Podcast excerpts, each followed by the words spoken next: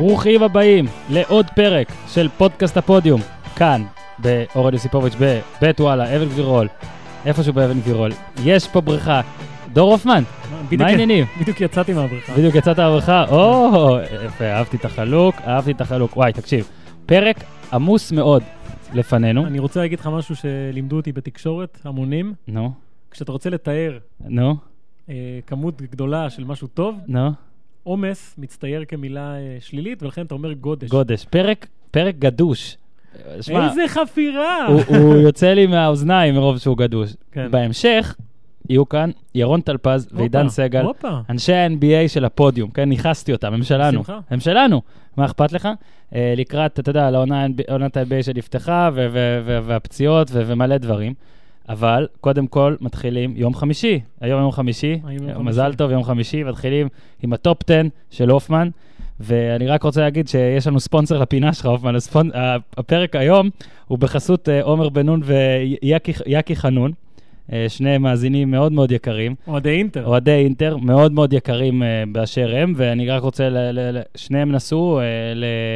איטליה. לדרבי. לדרבי, היו בדרבי. שניהם היו, נכון? לא רק עומר, אני לא מתבלבל. נראה, עומר בטוח. שניהם היו, שניהם היו. והם שיחדו אותי.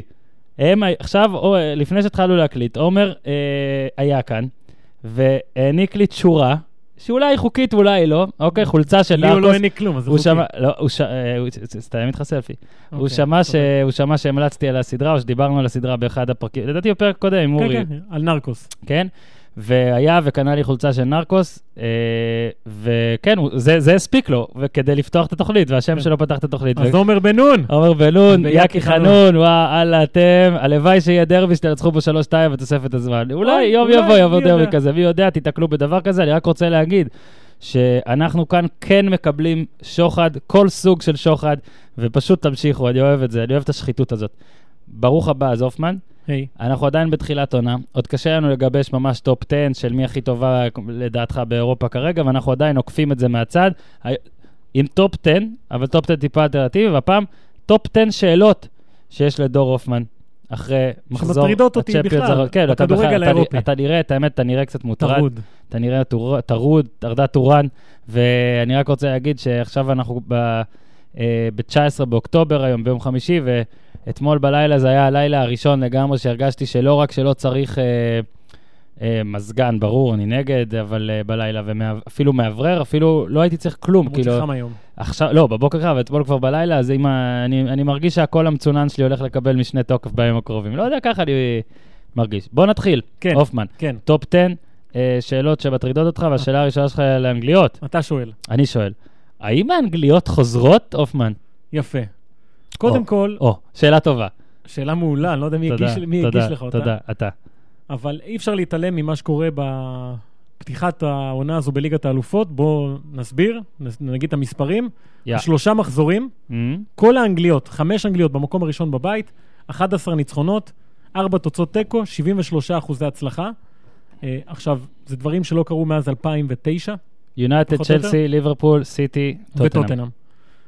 זה משהו שלא קרה מאז אלפיים ותשע, אז אלפיים ושמונה תשע, מי שזוכר, הגמר היה יונייטד מול ברצלונה. זאת אומרת, גם צ'לסי הייתה בחצי גמר, גם יונייטד, אנגליות הגיעו רחוק, ועולה השאלה עכשיו, האם אנחנו צופים פה בקאמבק של הכדורגל האנגלי, בזירה האירופית.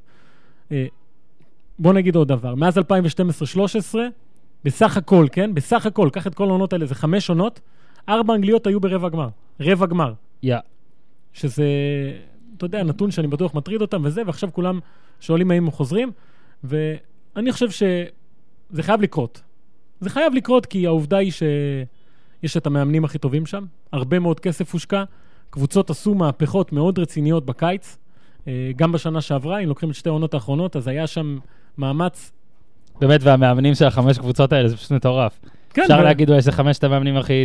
מרשימים באירופה או טובים, זה...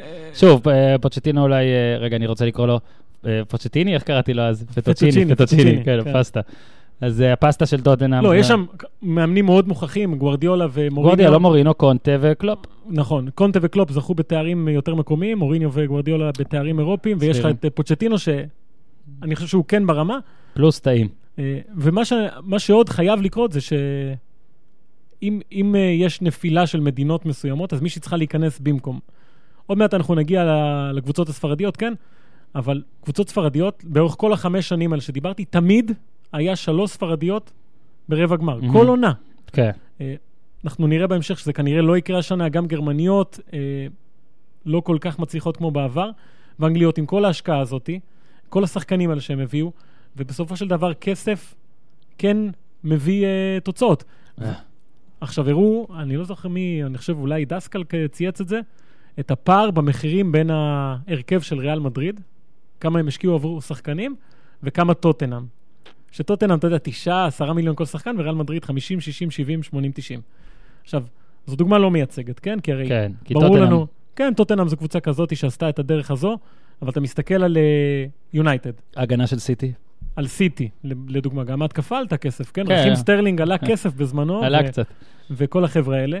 אז העובדה הזו שיש את המאמנים הכי טובים, שחקנים מעולים, את השנה שעברה שנתנה קצת זמן להתארגן, את ההשקעה, את כל הדברים האלה ביחד, אני חושב שכן, יהיו הרבה מאוד אנגליות בשלבים הבאים, לפי דעתי כולן יגיעו לשמינית גמר, נכון, עדיין לא פגשו קבוצות אמיתיות, ליברפול זה בית ליגה אירופית, אפשר להגיד את זה, גם יונייטד בית קל יחסית. ליברפול זה ספרטק מוסקבה, סביליה, מאריבור. כן, אמרת את זה. יונייטד זה באזל, צסקה מוסקבה ובנפיקה. כן, כן, עזוב, זה לא בתים מרשימים, אבל צריך לנצח, הם עושות את זה כרגע.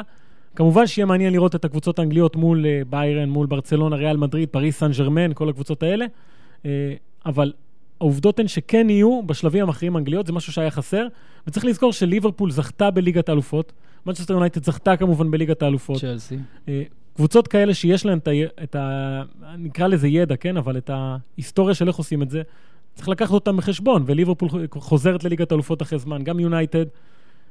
אני חושב שאפשר להגיד שאנגליות כן חוזרות, אבל בואו נחכה קצת לשמינית גמר, רבע גמר, ונראה מה קורה שם מול הגדולות באמת. בסדר גמור. אה, אופמן, יש לנו גם אנגליה אחת שלהתעכב עליה, אז אנחנו נשמור אותה. אה, שאלה שנייה, מה קורה לספרדיות? אתה אוהב את המשחק שלי? כן, אתה... לא, לא משחק מוגזם, אבל... לא. שוב, שלוש ספרדיות לפחות... ברבע גמר, כל עונה, חמש שנים ברצופות, ריאל מדריד, אלופה, שלוש מארבע שנים האחרונות, ברצלונה, אתלטיקו. והשאלה הזאת בגלל אתלטיקו. לא רק בגלל, לא רק בגלל אתלטיקו, אני חושב שמה שבולט, אם אתה משווה את הקבוצות הספרדיות לקבוצות האנגליות, זה ה... איך נקרא לזה? האנגליות עשו מהפכות ושינויים וזה, והספרדיות די שמרו על מה שיש להן. אתלטיקו, אנחנו יודעים, לא יכולו להחתים שחקנים, בינואר יגיע דיאגו קוסטה, יגיע גם ויטולו כנראה, אבל אתה כבר עכשיו רואה שאין להם כוח יותר. הסגל קצר, הם לא מצליחים להגיע למצבים, לא מצליחים לכבוש, אתה רואה עייפות, אתה רואה שחיקה. ריאל מדריד, כן? שזו קבוצה שבשנה שעברה רק הייתה נוגעת בכדור, היה נכנס פנימה. מתקשה עכשיו לכבוש שערים, לא כבשה עונה יותר משלושה שערים במשחק אף פעם, זה משהו שהייתה עושה בשנה שעברה בדרך כלל פעם בשבועיים, הייתה רביעיות, חמישיות, השנה זה לא קורה. אני חושב שהם עשו טעות שלא הביאו עוד חלוץ, ושחררו ככה את מורטה בכזו קלות. אתה רואה גם שאין איזה רעיונות חדשים, יותר קל לקבוצות להגן מול ריאל מדריד. ברצלונה, גם אני חושב שלא עשתה מהפכה גדולה, והיא אמורה הייתה לשלם על זה, אבל מה שמסי עושה בתחילת העונה הזו, עם חמישה עשר גולים כבר בכל המסגרות, וה... ואתה גם רואה את הפער בינו לבין כל שאר השחקנים. לואיס ווארז עם שלושה שערים, המבקיע השני בטבעו לברצלונה, אתה יודע מי זה? יו, יו, זה בטח... התחיל בגימל. בגימל? בגימל. גול עצמי. יו, נו, איזה וזה איתך. אתה יודע שלפני שאמרת מתחיל בגימל, רציתי לנחש שזה משהו כזה? כן, אז חמישה גולים עצמיים, וסביליה... יפה הם חגגו את הגול העצמי אתמול זה? כן, אני כבר מדובר בימים. וגם סביליה... שאיבדה את מונצ'י, ורואים שמה שהיה שם לא יחזור להיות. הם לא, אני לא חושב שהם יכולים להישאר ברמות האלה, גם לא בליגה, גם לא באירופה. אז אני חושב שהספרדיות פה פותחות חוואקום, שהאנגליות נכנסו אליו, אולי עוד קבוצות מליגות אה, אחרות, אבל השמירה על הקיים, אולי כן מצליחה נגיד בנפולי, או בטוטנאם, mm-hmm. אבל אתה רואה שגם בריאל מדריד, גם באתלטיקו מדריד, אה, היה חסר שם את הרענון הזה, ועוד מעט אנחנו נגיע בהמשך לקבוצה ספרדית אחרת שכן עשתה רענון. אני אוהב איך אתה, איך אתה מנסה ככה ללכת בין הטיפות, לא לגלות למאזינים מה השאלות הבאות ששאלתי אותך. יפה. יפה מאוד. אז uh, יש בעיה, הספרדיות, mm-hmm. וזה, אתה יודע, אנשים מנסים כל הזמן להגיד, לא, די, מה, רק עברו שלושה מחזורים, אבל כ- נורא קל להבין מה קורה פה, כן? אתה רואים מה קורה, רואים משחקים, רואים תוצאות, ויש פה איזושהי מגמה, וגם אין מה לעשות, זו המציאות. מה שכן, אבל רגע, כן נגיד, אתלטיקו מדריד, שתי נקודות. היא תלויה בעצמן. ורומא עם חמש, זאת אומרת שכן, רומא שבמקום השני בבית הזה עם חמש, זאת אומרת ש... אני מסכים איתך שיש משהו, אבל כן, זה דברים שעוד יכולים להשתנות פה. ברור שהם יכולים להשתנות. אבל אני, אני אוהב את התובנות, שתי התובנות, גם על האנגליות וגם על הספרדיות. ו- מסכים. והעובדה היא שמתישהו השליטה הזאת של הספרדיות תיגמר, כי אנשים משקיעים כסף כדי שזה ייגמר. כן. ו- מתי שזה יקרה. אוקיי. שאלה שלישית, מוכן? כן. האם אינטר מסוגלת לזכות באליפות בחסות? וואו. בחסות דיסטורשן, עומר בנון ויקי חנון. ויקי חנון. תשמע, עומר היה ב... סיפר לנו פה בחוץ קצת. סיפר בדרבי, ואני שאלתי אותו, כי הוא אוהד אינטר, יש לו מנוי לאינטר. מנוי. הבן אדם קונה, מנוי. כן, הוא הציג, הוא הציג מנוי. הוא הראה לנו את המנוי. הוא אומר שהוא הולך לחמישה משחקים בשנה, בשער הזמן הוא מוכר את המנוי לחברים, עשה עסק מדהים, כי נפל על עונה, באמת שכרגע מעל לכל הציפיות, ושאלתי אותו... דווקא כשכולם ציפו למילן, נכון? זה היה כזה הרגשה של יותר מילן? אני לא האמנתי במילן. לא, לא האמנתי, תפסה את רוב הבאז. כן, אינטר עשתה את מה שהיא עשתה בשקט, ושאלתי אותו, האם לדעתו הטבלה משקפת, לא משקרת, אלא משקפת, נזכיר, אינטר מקום שני, עשרים ושתיים נקודות מ-עשרים וארבע אפשריות, שתיים פחות מנפולי המוליכה. ואז הוא אמר שלדעתו זה קצת מוגזם, כי אינטר צריכה להיות נגיד שמונה נקודות מנפולי, כי הפער הוא לא שתי נקודות, וצריך עוד להזכיר שהן נפגשות בשבת אחת מול השנייה, ואם אינטר מנצחת היא מקום ראשון. עכשיו, קראתי בהרבה מקומות, בפורומים של אינטר וזה, אנשים שאומרים שכן יש שם קבוצה שיכולה לזכות באליפות. ואז הלכתי לקבוצה הגדולה האחרונה, כן? זאת שהייתה עם מוריניו, זכתה בטרבל וזה. מיליטו. מיליטו, זה השם שאתה זוכר? לא. למה לתנף? למה לתנף? לא, זה בסדר. אתה רוצה שאני אתן לך עוד חמישה עשר שמות עכשיו? תן לי תרכב. אני לא אתן. אבל אתה רוצה שאני אתן? אני לא אתן. נראה לך כי אם אני אפול בשניים, אתה תהרוג אותי. נכון. אז לראות האם האינטר הזאת היא הנוכחית, איכשהו מזכירה ברמתה את מה שעשתה האינטר ההיא, שהייתה אינטר מדהימה, עם הניצחון על ביירן מינכן, עם דייגו מיליטו בגמר ההוא. זה מה שאתה זוכר. כן, זה מה שאני זוכר. אז הרכב של האינטר הוא פחות או יותר, כן, אני, השחקנים ששיחקו הכי הרבה בכל העמדות. תקשיב לשמות. של אז. של... של אינטר אז או אינטר עכשיו? אינטר אז, אתה הולך לתת לי. כן, אינטר של... של האליפ... של הצ'מפיונס. של אלפיים ותשע בגמר של ליגת האלופות. אתה רוצה שאני אתן לך את הרכב במלואו? כן, תן אותו. ז'וליו סזר. אוקיי. מייקון. אוקיי. וולטר סמואל. וולטר סמואל. הוא לא שמר כל כך טוב. לוסיו, חווייר זנטי, אסטבן קמביאסו, קריסטיאן קיבו, דז'ן שטנקוביץ' החליף אותו, וסלי סניידר, סמואל אתו, גורן פנדב, סולי מונטר החליף אותו, ומיליטו, מטרץ החליף אותו. בוא'נה, זה הרכב עם הכי הרבה אנקדוטות שיש לי, off the top of my tongue, ככה. ומלא פרובינציאליות יש לי בהרכב הזה. מלא. יפה, אבל חכה, אני לא אתן, אני לא אתן. לפני שאתה נכנס. לא, אני לא אתן, לא אתן. זו קבוצה עם כמה שמות היסטוריים. אתה יודע, אתה מזכיר את זנטי, מיליטו גם שנכנס לזה, קמביאסו, כל השמות האלה, לוסיו, זה אנשים שהגדירו אותם בזמנו, עזוב את פנדב עכשיו, שים אותו רגע בצד, זה שחקנים שהגדירו אותם בזמנו ואחרי ולפני, כתובים ביותר בתחומם. עכשיו, ההרכב הנוכחי של אינטר, כן? כן.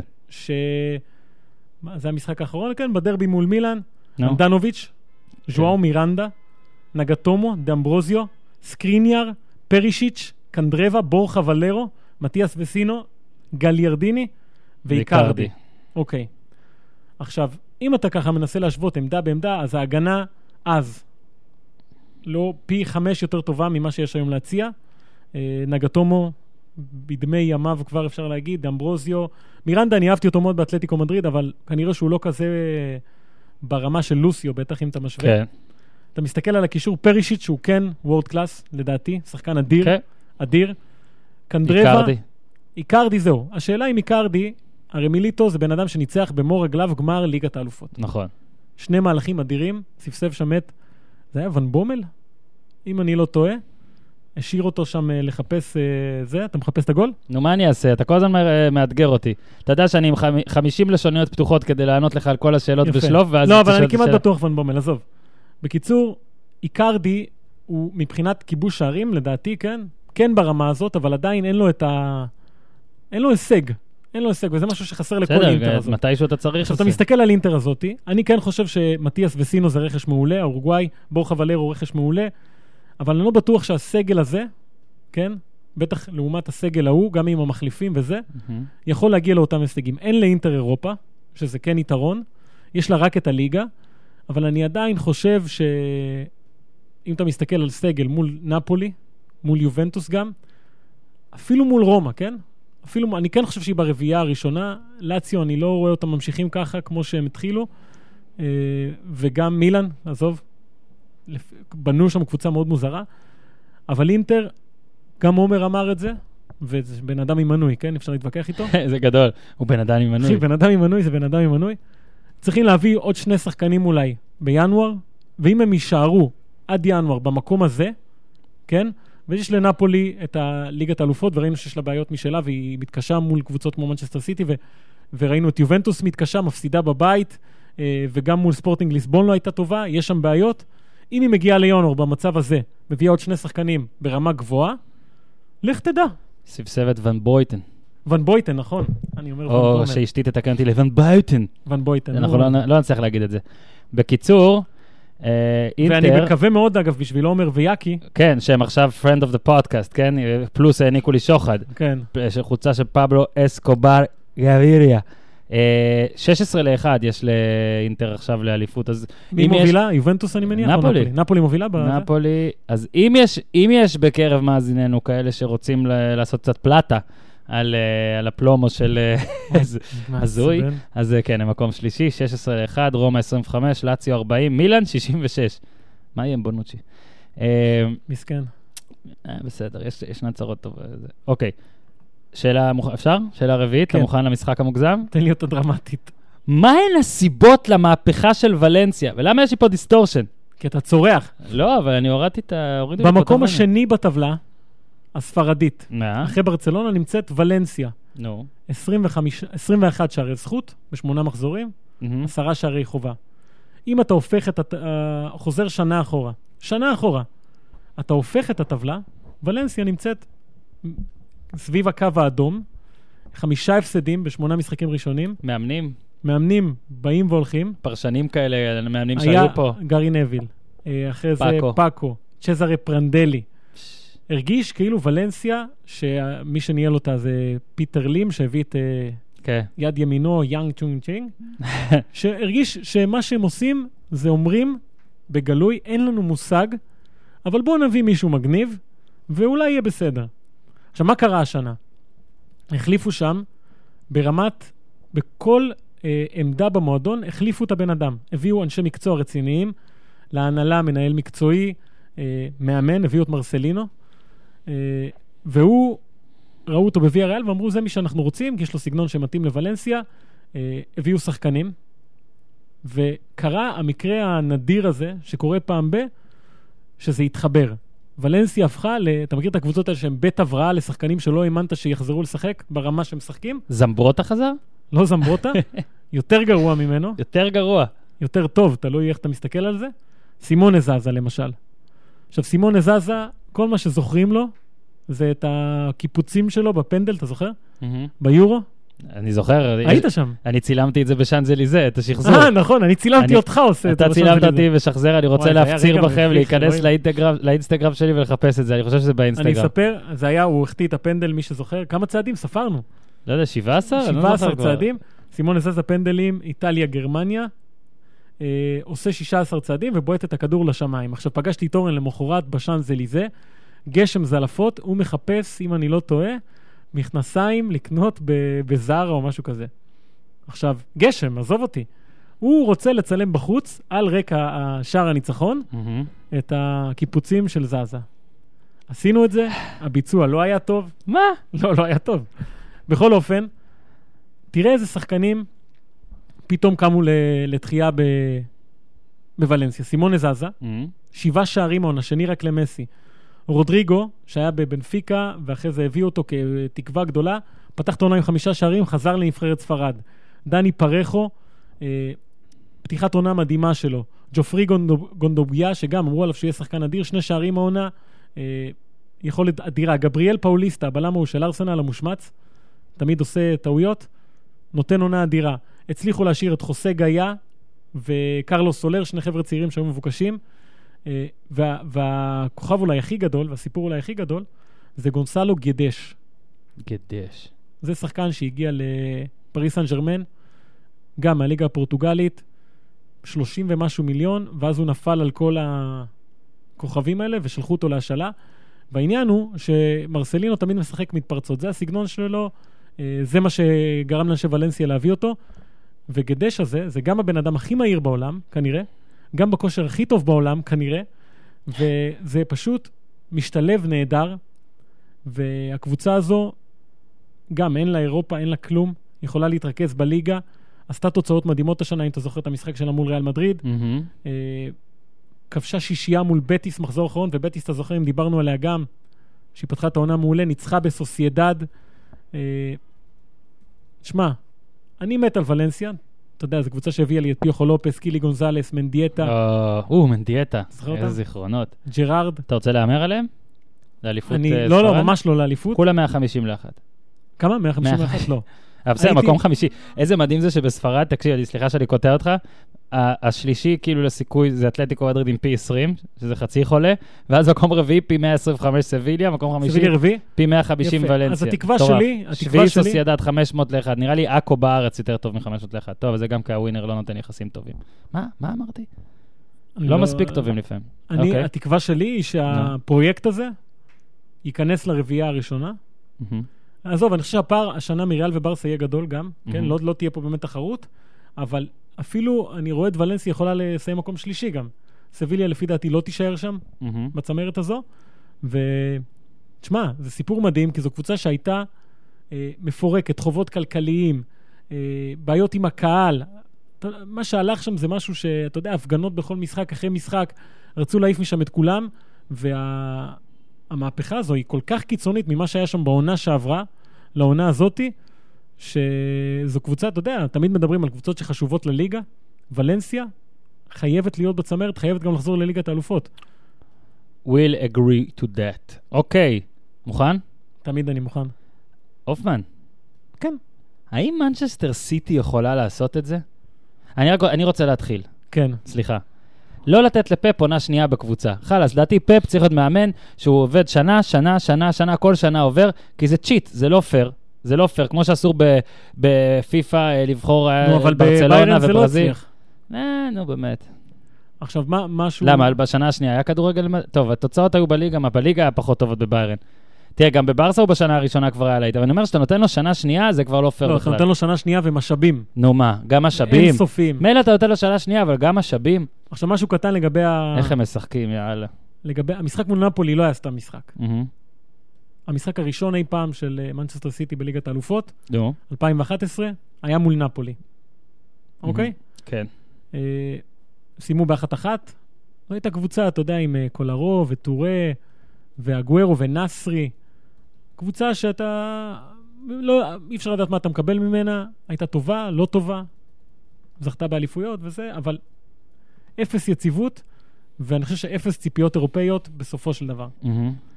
שש שנים אחרי, אתה... מנצ'סטר סיטי הגיע למשחק הזה, שאתה יודע, הציפייה ממנה, זה להיות הדבר הכי טוב שראו עיניך בשנה האחרונה הזאת בכדורגל. ואתה מסתכל על החצי שעה הראשונה, ואתה אומר, מה זה? אתה יודע. כן. כאילו... נראה לי גם הם היו overwhelmed, הם קצת נחו אחרי זה. יפה. ומסכים איתך, אבל תקשיב, עשרים ותשעה שערים בשמונה משחקים, ואתה יודע, אפשר לדבר על המספרים, אבל כשאתה רואה את הקבוצה הזו משחקת, אז אתה, אני רוצה לקחת את מה שאמר סארי, המאמן של נאפולי, לפני המשחק. אתה, אתה יודע מה הוא אמר? אני ראיתי את הציטוט שלו על פאפ. ש? שסאקי שינה את הכדורגל לפני עשרים ומשהו שנה, יפה. ופאפ משנה אותו... וזה... אגב, מה שמצחיק שאמר שסאקי שינה אותו לנצח, ועכשיו פאפ עושה את זה, שזה מצחיק. כי אם סאקי שינה אותו לנצח, עכשיו פאפ משנה אותו לנצח, אז סאקי לא שינה אותו לנצח, לא? לא, זה דיון פילוסופי. איך מישהו יכול לשנות משהו לנצח, ואז מישהו בא ויכול לשנות את זה לנצח שוב. או שיש פה שני נצחים. לא, או שיש שני שינויים. שני שינויים. זה מה שחשבתי. וואו, יפה, שני שינויים, אני הולך על שני שינויים. כאילו הנצח הוא וואו. ומה שפאפ עושה, וזה באמת התחבר לו בשנה השנייה, הרי אתה מסתכל על ה... ברצלונה, אני חושב שזו הייתה הקבוצה הכי טובה, שהוא יצר, בוא נגיד ככה. ומה שהיה אז, שאתה לא יכולת במידה ברורה לח... לחלק את השחקנים לעמדות. אתה יודע, היום אומרים ארבע שלוש שלוש, הוא קשר, הוא זה, הוא פה, הוא שם. בביירן בכלל. במה? בביירן בכלל, שהוא בא עם ה-W וכל זה, ופיליפ להם וזה. נכון, נכון. אז בסיטי אין כזה דבר, אתה... איפה דה בריינה משחק? אתה יודע איפה הוא משחק? בשמיים. הוא מדהים, עוד מעט נדבר עליו. דוד סילבה. אה, מספר, אתה גם רואה, נכנסתי לסטטיסטיקה של הפרמייר לי, כן? Mm-hmm. הפער בינה לבין השנייה בכמות המסירות הוא עצום. כן. אה, עכשיו... אבל זה מה שיפה, שהוא גם מחדש, כי זה לא בדיוק התיקי טקה שברצלונה, הוא פשוט כל הזמן, הוא כל פעם בא כמו לואי סי קיי, כל פעם שיטה חדשה, הופעה חדשה לגמרי. עכשיו פאפ לא אוהב שאומרים לו תיקי טקה, כי תיקי טקה מבחינתו זה מילת גנאי כזו לכדורגל חסר תכלית, שהכדור תיקי טקה, תיקי טקה. ובסיטי יש לו גם את כמות המסירות הגדולה ביותר, וגם את יצירת המצבים הגדולה ביותר, מסירות העומק הכמות הגדולה ביותר. זה פשוט כדורגל שאני חושב שלא נראה הרבה מאוד זמן. עכשיו, האם זה יכול להצליח ב... הוא עושה מהליגה האנגלית ליגה ספרדית, זאת אומרת, הוא שם את התוצאות האלה שגם עכשיו היה סטוק שבע שתיים. כן, פתיחת העונה הכי טובה מ-אלף שמונה מאות תשעים וארבע. ו-שבע שתיים היה האחרון הסטוק, לא? שבע שתיים, כן. שלוש אפס, שלוש שתיים, שבע שתיים, כן. אז אתה רואה, זה כבר רצף, גם הם לא הפסידו המון זמן. נכון. חודשים, לא? בכל משהו כזה. ובאמת, כמו שאמרתי קודם, מה שמדהים בפאפ, נגיד מוריניו, שהוא ענק, וכששאלו אותי מי שלושת המאמנים הכי טובים בכל הזמנים, הייתי צריך להגיד, אז uh, היה לי קשה מאוד, כי, כי צריך לבחור אחד מהם, אוקיי? בהגדל... מי בחרת? Uh, כאילו יש את מיכלס ופרגוסון, uh, שלא יכולתי לא לבחור. ומי השלישי? ואז אני אומר שהייתי צריך לבחור שלישי, וחשבתי מלא, ואמרתי שבסופו של דבר, מוריניו אולי עשה דברים יותר קבוצות עכשיו עדיין, והוא הצליח, אתה יודע, אליפות בפורטוגל, וכאילו בארבע מדינות, נכון? וגם צ'מפיונזים לקח עם מדינות, עם, עם קבוצות שלא היו אמורות לקחת צ'מפיונז בידיו והכל, אבל גוארדיולה שינה את המשחק, וזה אני מתחבר פה למה שגדולים, אני אמרו, מאמני נאפולי מסוימים אמרו, שפאפ מצליח לשנות את המשחק, עכשיו הוא עושה את זה עם קבוצות יותר עשירות ממה... טוב, אתה יודע מה, מוריניו היה לו צ'לסי, זה קצת קשה, וריאל מדריד אחרי זה, אז אי אפשר באמת להגיד... לא, לא, אני חוזר בתוך שנייה, זאת אומרת, למוריניו היה פשוט את פורטו, שהיה בהתחלה יוצאת מן הכלל, אבל פשוט פאפ... אני לא מאלה שכועסים על מוריניו שהוא מחנה אוטובוס. אני לא מאלה, כי הוא רוצה לנצח, והוא טוב בלנצח, וזה מה שאכפת לו. אבל ההיסטוריה כן תשפוט את מי שעשה את הכדורגל יפה יותר, ידעתי. מי ש... פיתח כדורגל יפה יותר, פיתח סוגים של כדורגל, כי מוריניו לא פיתח. מוריניו... נכון, הוא פיתח תוצאות. כן, פיתח... סבבה, שזה מצוין, אני מקדש את התוצאה. אני אומר שלדעתי יש לפאפ אדג' עכשיו. אמר גם איזה פרשן אנגלי, אני לא זוכר מי כרגע, שמה שיפה אצל פאפ הרבה מאוד פעמים, זה שהוא לוקח שחקן טוב, והופך אותו למעולה. כן. ואתה רואה פתאום את... עזוב את קווין דה בריינה, שלפי דעתי הוא בדרך להיות, אתה יודע... מתי הוא טופ חמש? אני יכול להכריז?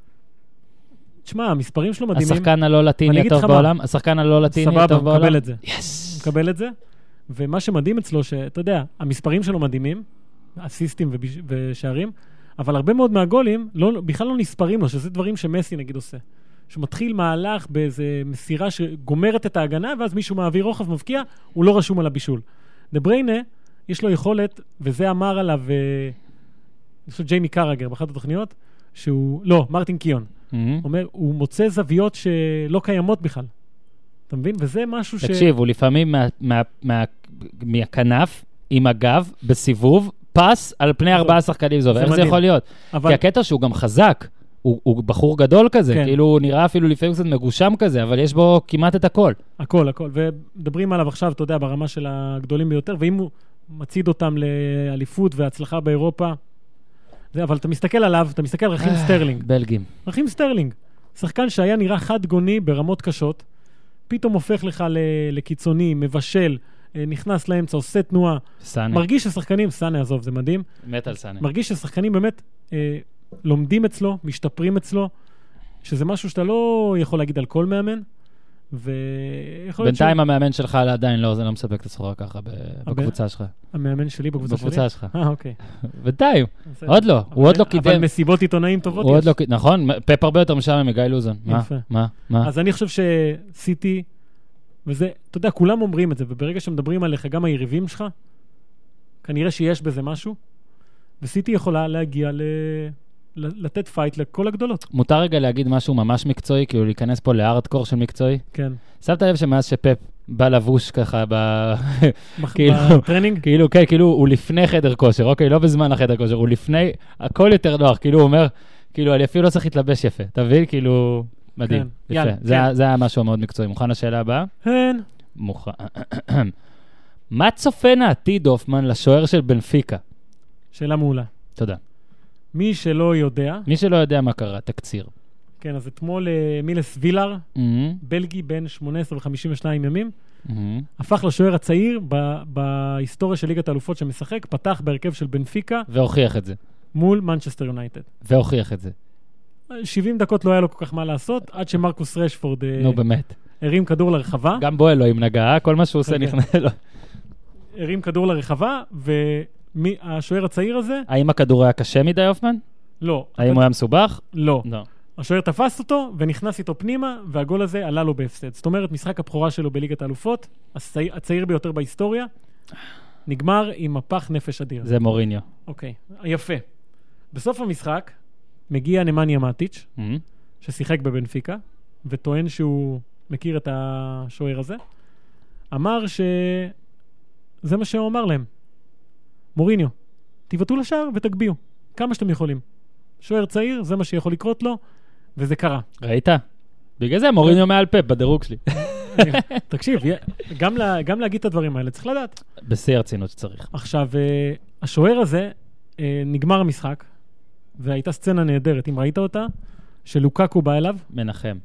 מנחם, דקה בערך עומד איתו במרכז המגרש, בטח אומר לו, אל תיקח את זה קשה, וזה וזה וזה. וזה יפה, ועוד דבר שקרה והוא מעניין, שהשוער הזה, אחרי הפדיחה האדירה הזאת, בא לעמדת הרעיונות והתראיין. אתה יודע. יפה. התראיין, אומר כן, משחק, זה, טעות, אה, אחלה. עכשיו, נשאלת השאלה, מה קורה עם אה, שוערים צעירים כאילו? האם, האם שווה לאמר בגיל כזה על שוער, או שלהבדיל משחקן שדה, שוער שטועה... עם קסי אספגו. ש... חכה, נכון. שוער שטועה בגיל כזה, האם זה יכול, אתה יודע, לפגוע לו ב... בהמשך? הרי שמונה עשרה, משחק ראשון, ליגת האלופות, וזה מה שהוא עושה.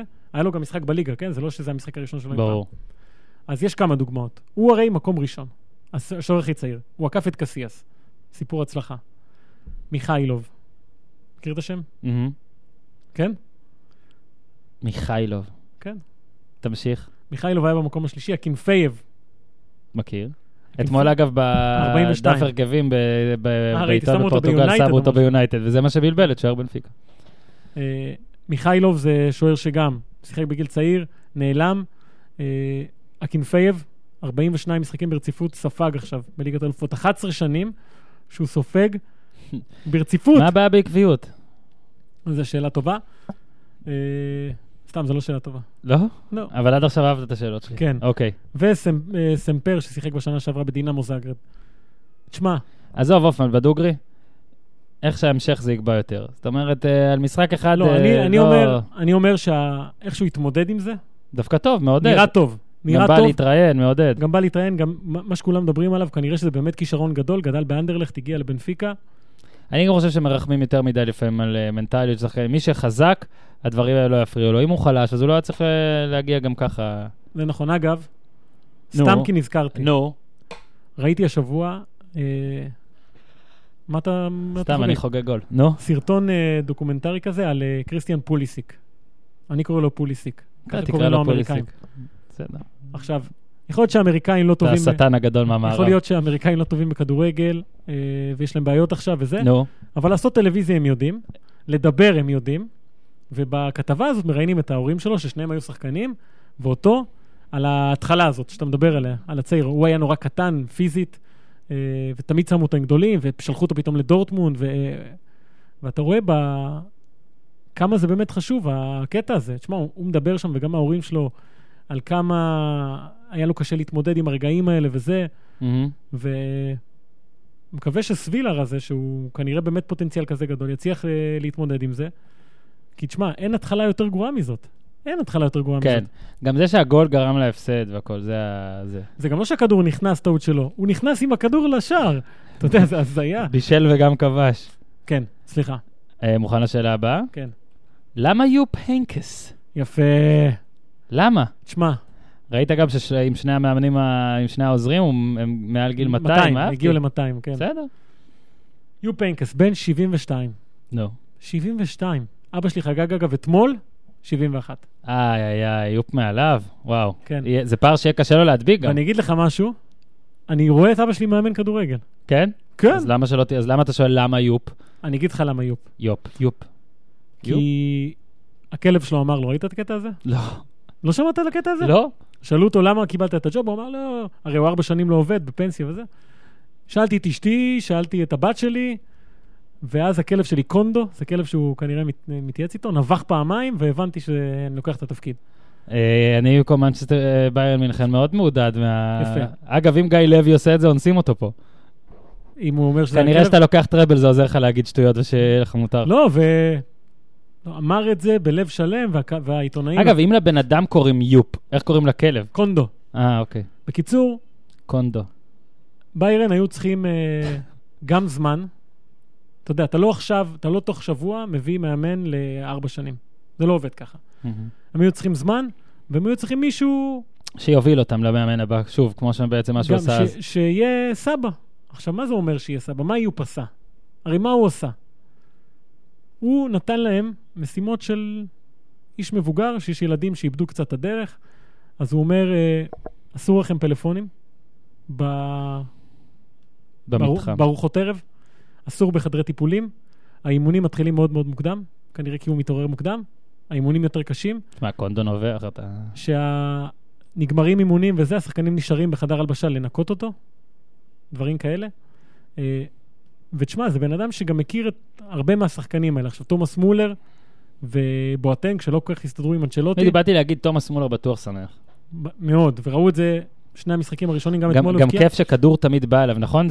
זה הבן אדם שכדורים הכי מחפשים? אני חושב שיש לו את היכולת מיקום הכי טובה. הכי טובה בעולם. שמע, הוא תמיד יודע איפה לעמוד, וראיתי את הריפלי, בכוונה התעכבתי רק עליו. אתה רואה את הביתה, לא זוכר אם זה היה רובן, אני לא זוכר אם זה... זה היה נגיחה של לבנדובסקי. לבנדובסקי נגח? כן. ואתה רואה את מולר, יודע שזה יבוא, כאילו, היו חמישה שחקנים, להגיד, פרוסים ככה, ואתה יודע, זה יבוא אליו לרגל, בישול. עכשיו, הוא, יופ, גם מחזיר אותם ל... עשו פה ביקורת פתע, בדקו שהקוטג' פה בתוקף. אתה יודע, החזיר את ביירן ל... כן. קצת אחורה בזמן, אתה יודע, מולר משחק בוטנג, זה כאילו לא טוב, כאילו תמיד אומרים זה לא טוב, במקרה שלהם אולי זה בדיוק מה שהם צריכים. פחות חמאס רודריגס, פחות ארטורו וידל, יותר השחקנים האלה שהיו אז וזה. בינתיים זה נראה טוב, חמש אפס פרייבורג, שלוש אפס סלטיק. זה גם יריבות שעדיין אי אפשר לשפוט. להבדיל מאז שהוא לקח את הקבוצה ב-אלפיים ושלוש עשרה, ביירן, אני לא חושב שהיא, אלא אם כן אתה תגיד לי עכשיו סוכניות ההימורים אומרים אחרת, היא לא מועמדת לזכות בליגת האלופות. היא מקום חמישי. מקום חמישי. ראשון ריאל מדריד, שני פריז סן ג'רמן, שלישי סיטי, רביעי ברצלונה, חמישי ביירן. אני כן חושב, הייתה התלהבות אדירה מפתיחת העונה של ברוסיה דורטמונד, אני עדיין חושב שביירן יותר טובה ממנה, ואני חושב שהתפקיד שלו, קודם כל, אתה יודע, לחזור למקום הראשון בטבלה, להרגיע שם את המערכת בליגה, בליגת האלופות, אני לא בטוח שהיא יכולה... אתה רואה גם את האור. היא לא יכלה גם כשהייתה מדורגת יותר גבוה, אתה יודע. היא מאמן קצת יותר טוב, כן. מאמן טיפה יותר טוב. אני לא יודע אם יותר טוב, אבל יותר חדשן. אני לא יודע כמה הוא חדשן, כי אני חושב שאין לו כלב שגורם לו לקבל החלטות, אבל רק אני רוצה לתת לך את הסיכויים של הליגה הגרמנית, אז כן, ביירן עדיין ראשונה. ענק, פיבוריטית ענקית, פיבוריטית גדולה. יפה. אז זו המטרה של יופ, שבונה שבעים ושתיים, איזה כיף. מדהים. לא, מדהים גם שהוא חוזר. אני, זה לא קל לעשות את זה ולקבל גם את התמיכה, אתה יודע, גם בתקשורת מכאן, זה נראה הרי תמיד חזרה אחורה, זה לא משהו טוב לעשות, אני עושה עכשיו... לא, אבל זה מה שכולם רוצים שם. באמת, הייתה תקופה לא טובה, עם אנצ'לוטי. ושוב, זה גם לא איזה תרח שלא יודע לאמן, כאילו מיושן לגמרי, זה בן אדם שעד לפני כמה שנים עשה כדורגל רלוונטי. נכון, ויש לו כנראה יכולות משמעתיות מופלאות. רוצה עוד שאלה? כן. אופמן. מה שלום קלאודיו רניירי? טוב שאתה שואל. תודה. אז התשובה שלי... רגע, זה שאלת גולשים. משהו, שייקספיר, שואל את זה. שייקספיר שואל. מעולה. שייקספיר פוטר, כן? שייקספיר פוטר, רניירי, מי שלא יודע, בננט. עושה חייל. בננט. עכשיו התחיל את העונה. הוא כזה חמוד. אגב, הוא האיש הכי חמוד בתולדות הכדורגל. כן. מה? כן, אגב, אנקס. אנקס סבא שיכול להיות אותו רגזן. תקשיב, תקשיב מה קרה עם רניירי. מה קרה? התחיל את העונה בננט עם שני הפסדים. מאז, שים לב לתוצאות. אחת אפס, אפס אפס, אחת אפס, אחת אפס, הוא פשוט שתיים אחת, נוראי ומגעיל וטוב. אחת אחת. זאת אומרת, אנחנו מדברים על שבעה משחקים ברציפות, שהוא השיג בהם חמישה ניצחונות, שתי תוצאות טקו, שבע עשרה נקודות, הוא במקום השלישי בצרפת, קבוצה שאף אחד לא ציפה ממנה כלום. אגב, ננט לפני העונה הייתה חמשת אלפים ואחד לאליפות. אוקיי. אף אחד כבר לא מסתבר. אין לו שום סיכוי לזכות באליפות, עזוב. אבל איך הוא עושה את זה? איך הוא עושה את זה? מדהים. תקשיב, מעולם הוא עדיין לא עלה עם אותו הרכב. אתה יודע, כל השטויות האלה שלו. תקשיב, נראה לי, נראה לי זה פורסט גאמפ. נכון, אנחנו עוד איזה עשר שנים נגלה שהוא לא יודע כדורגל בכלל, שהוא לא מכיר את השחקנים שלו בכלל. הוא מחליף הרכבים, שם שחקנים צעירים, לא מפחד מאף אחד, פתאום מתחילים לדבר על הטינקרינג, זה הכינוי שלו וזה. מפה לשם, הוא הסיפור עכשיו בליגה הצרפתית, והתקווה שננט, תסיים באיזשהו, אחד המקומות שמובילים לאירופה, וקלאודיו רניירי יעשה זאת שוב, שייקספיר בבית, ורניירי עושה חייל, אתה מבין? גורל. ראיתי ג'רמי לין כתב שייקספיר פוטרת, אז תביאו את קלאודיו שוב, אז לא נראה לי זה יקרה, אבל תשמע, זה מסלול קריירה הזוי. מה הזוי? הוא רק נהיה הזוי יותר ויותר, אני חושב הכי הזוי למאמן. כמו אקטור קופר גם. לא יודע, טוב, כן, כי לרניירי אולי לא היה את כל הקטע ממש אתני, אבל שמע... כן, אבל היה לו את הקריסה ביוון, וזה, תשמע, זה... לא, אז אני אומר, זה עוזר. לא, לא, אני מסכים איתך, זה שני סיפורים מדהימים, שניהם, על שני מאמנים שאתה יודע, הדביקו להם תוויות, וסתם. All right. אופמן, עכשיו... בעיקרון עשינו טופ עשר שהוא היה יותר טופ שמונה, אבל אנחנו ניתן... הכנתי לך עוד שתי שאלות. יאללה, תן אותם. אוקיי. שאלה ראשונה, תשובה זריזה. מה ריבור? פסידה שבע אפס. חשבת כמו כל הפרובינציאלים על מה היה קורה אם זאת הייתה באר שבע אפס? או אם זו הייתה הקבוצה שלי נגיד. או כל אחד שחשוב אם הוא רוצה, אם הוא היה רוצה שהקבוצה שלו תעלה לליגת האלופות. ותתבזה. ותתבזה. האם באר שבע בטרנר הייתה פסידה שבע אפס לליברפול? אני לא חושב. אבל אני כאילו, בגלל שלא ראיתי אותם כמעט מפסידים בטרנר, אני מרגיש שהם ממש טובים בטרנר. לא, לא, אני לא חושב שזה היה קורה. לא, היה, אבל כנראה היו מפסידים. שמע, ראית את המשחק? זה תצוגת... ראיתי את הקיבוציישן. מרקו שולר, שיהיה בריא. הלו, הלו, הלו. עם כל הכבוד. מה? אגב, תודה, מכיוון את הציון הכי גרוע. לבנון וחיון, שהפודקאסט הזה הוא למענם, מרקו שולר הוא עדיין ידיד המחלקה פה. אה, אוקיי. אני מבקש. אתה מכיוון את הציון הכי גרוע בתקשורת הזה. נו. מרואן. באמת? משחק לא טוב שלו. תשמע, הוא לא יזומן לנבחרת אנגליה. אני לא יודע, תשמע, אני הרי, כאוהד מכבי חיפה, העונה הזאת של ה-אפס אפס אפס אפס אפס, היא לא זיכרון. למרות שלא הייתה שם תבוסה. נכון, אבל בסופו של דבר היא לא הייתה זיכרון... זה לא זיכרון חיובי? אני לא חושב. יאו, יאו, אתה חושב? ברור שהיא לא הייתה זיכרון חיובי, בסך הכל. ההפלה הייתה סבבה, ואז הייתה נחמדה, שני משחקים הראשונים. ומכבי תל אביב. תחשוב שמכבי תל אביב עשתה על באזל, את כל הזה, באזל ופלזן ובאזל, זה היה כל כך זה וביוחד, ובסוף הקמפיין גם היה... אני אגיד לך מה, הרי אם אתה מגיע לליגת האלופות, ולא, אין לך אף משחק מול יריבה אמיתית של ליגת האלופות, שבו אתה יוצא מעודה. הרי הייתה עונה שמכבי חיפה נתנה שלוש אפס ליונייטד. זה, אתה יודע, זה, זה לכל החיים. עכשיו, כל העונות האחרות, שאני החסקת נקודות מול בנפיקה, נכון? וליון, זה לא אותו דבר, אתה מבין? אז אם כבר אתה נופל לבית כזה עם ליברפול, או עם אימפריה, אז תן איזה משהו, אתה מבין? Give something, give something. מקום עשירי? שאלה עשירית, סליחה. מי יכולה להפתיע בשקטש? סליחה, אני אשאל את זה שוב, אני אשאל את זה שוב. מי בשקטש יכולה... נו, דבר על בשקטש ולסיים. כן, אני חושב שבשקטש זה... יש לה פוטנציאל להיות הסוס, כבשה. כן, היא הסוס השחור של אופמן ושל פודקאסט הפודיום לצ'מפיונס. למה? אני רוצה להתחבר אליה דרך סיפור טימו ורנר. כן, ורק אני אתן לכם קודם את הנתון ה... טוב, תמשיך, תמשיך, תמשיך, קודם אתה. טימו ורנר, מי שזוכר, הרי הסיפור שמדברים על טימו ורנר זה שהוא התחיל המשחק בבשיקטש, בוודאפון פארק, האצטדיון שלהם. כן. הוא ביקש להתחלף אחרי שלושים ושתיים דקות, כי הפריע לו הרעש. אוקיי? עכשיו, עברו הרבה, עבר הרבה מאוד זמן מאז, הוא לא שיחק מאז אותו משחק, עד המחזור האחרון שהיה מול פורטו, נכנס רבע שעה לסיום. מה קרה? מסתבר שבאותו משחק, אה, מול אה, בשיקטש, נמדדו מאה ארבעים דציבלים של סאונד בקהל. שיא כל הזמנים לליגת האלופות, שהשיא הקודם אה, היה ב-אלפיים ושבע, מאה שלושים ושתיים דציבלים. Mm-hmm. אוקיי? עכשיו, לדוגמה, אני אתן לך רק לדוגמה שתבין כמה זה חזק. כשפיגו עבר מברסה לריאל והגיע, ושרקו לו בוז וזרקו את הזה. את הפיג. פורק. מאה ואחת עשרה דציבלים. וזה היה, אם אתה זוכר, שריקות בוז שנכנסות לך למוח ויוצאות לך מה... זה. אני אוהב דציבלים. עכשיו, האווירה כנראה של בשקטש בבית מדהימה, יש לה מאזן מושלם בליגת האלופות, שחקנים מעולים וזה. עכשיו, טימו ורנר, אני חוזר אליו, לא סתם, מגלים עכשיו בדיעבד, לא סתם היה לו רעש באוזן. גביע קונפדרציות, בקיץ, משחק גמר, הוא מקבל מרפק לראש מגונזלו חרה. מי שזוכר את זה. שום דבר טוב לא יצא מאחר הזה. זה שהכניס אצבעות גם לקווני, כן. עכשיו, רק עכשיו גילו שהמכה הזאת פגע לו באזור עצבים בראש, שמאוד מאוד מפריע לו כשיש רעש חזק או דברים כאלה, ולכן הוא לא יכול היה לשחק. מול דורטמונד, שזה יצטדיון גם מאוד מאוד רועש, הוא בכלל לא שותף. סיפור מאוד גדול, אבל... דרך הסיפור הזה, אתה מבין שבשקטש זה כנראה סיוט להיות שם. כן, אחלה מגרש ביתי, והם, הם, הם, הם, תשמע, הם מאה חמישים לאחד באימורים, אבל הם באמת מובילים איזה טייר מסוים. וקבוצות טורקיות, בחמש שנים האחרונות, כמה היו ברבע הגמר, אתה יודע? בחמש שנים האחרונות? כן. ברבע הגמר? כנראה אפס לפי השאלה שלך, ואולי אני מפספס אחת? אחת. זהו, אחת. ב-אלפיים ושתים עשרה שלוש עשרה גלת הסריי. או. אז אולי בשקטש, תחזור להיות שם. בונה, קבוצה טורקית, פנן. זה האימור שלי, אם אתה צריך לשאול אותי. כבשה שחורה.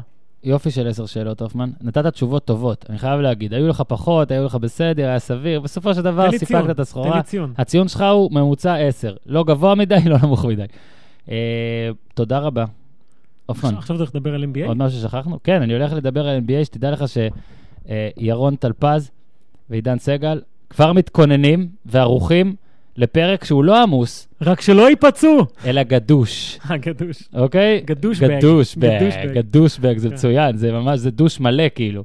דוש על מלא. תודה רבה, אופמן. תודה לך, נשמה. ועכשיו, ברוכים הבאים לעידן סגל, שהוא חבר וקומיש ליגת הפנטזי של ה-אן בי איי שלנו, וברוכים הבאים למר ירון טלפז, שפרשן...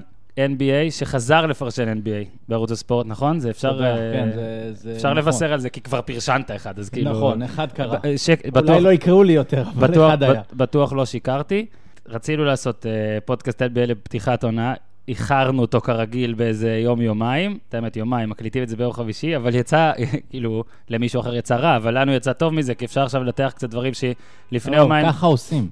כן, נכון? זאת הדרך. לפי הספר, לכאורה, אמורים לעשות שבועיים, יומיים, שבועיים קודם, אבל באמת, זאת הדרך. כן, אתה צודק, את האמת, כי עכשיו כבר אנחנו טיפה יותר חכמים. כן, תן יום-יומיים, תגיע לסוף שבוע... אבל לא יודע, יכול להיות שעכשיו בעצם, בגלל שחיכינו... נעשה אובר-ריאקטינג. כן, אנחנו אפילו לא יכולים לדבר עכשיו על שיש, שיש משהו כן מעניין במזרח הזה, לא? לא, אורלנדו לאליפות. כן, אלוהים ישמור. אין דבר יותר כיף מלעשות אובר-ריאקטינג אחרי יום וחצי. אני כבר רוצה ספוילר להגיד שאורלנדו זה הקבוצה שהכי משעממת אותי בליגה, ובכל המחוזות, כולל אלה שלא קיימים. הם עובדים מאוד קשה בשביל לשעמם ככה. כן, אז בוא רגע נתחיל. טלפז, פרשנת במשחק בו סלטיקס הציגו את קיירי וגורדון היוורד, והיו כל מיני חבר'ה שחשבו שיש שם משהו טוב מאוד אפילו, ומהר מאוד, כמה זמן?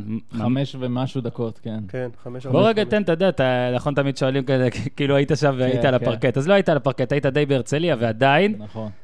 אתה לא יכול לראות את זה בדיעבד, אתה לא יכול, אתה לא כמוני, נגיד, אני נגיד בבוקר, כאילו ראיתי, הרצתי דברים, אני גאה להגיד שעד עכשיו אני בסדר, לא הצלח, הצלחתי לא לראות יותר מדי, אתה אין ברירה, אתה שם, אתה משדר את זה ומפרשת את זה, תוך כמה זמן הבנת שזה fucking serious. ממש בשנייה, כי היה גם עידו גור ששידר איתי, פשוט היה לונג שוט, ומהלונג שוט ראו שהרגל לא בסדר. הפוכה. ואז כבר גם כשהתקרבו, אז ברור שראו, ואז התחלנו לראות את התגובות של השחקנים, והבנו שזה משהו לא נעים, וישר אמרנו שזה דומה לפול ג'ורג'. קווין וויר. כן, קווין וויר לא אמרנו, אבל אין ספק, ואתה יודע, בהתחלה עוד קיווינו, או אני לפחות שזה, לפעמים זה נראה נורא, וכמו שאפילו על פול ג'ורג' אמרו שזה, כמה שזה היה נורא, זה היה כאילו באיזושהי נקודה ברגל שזה...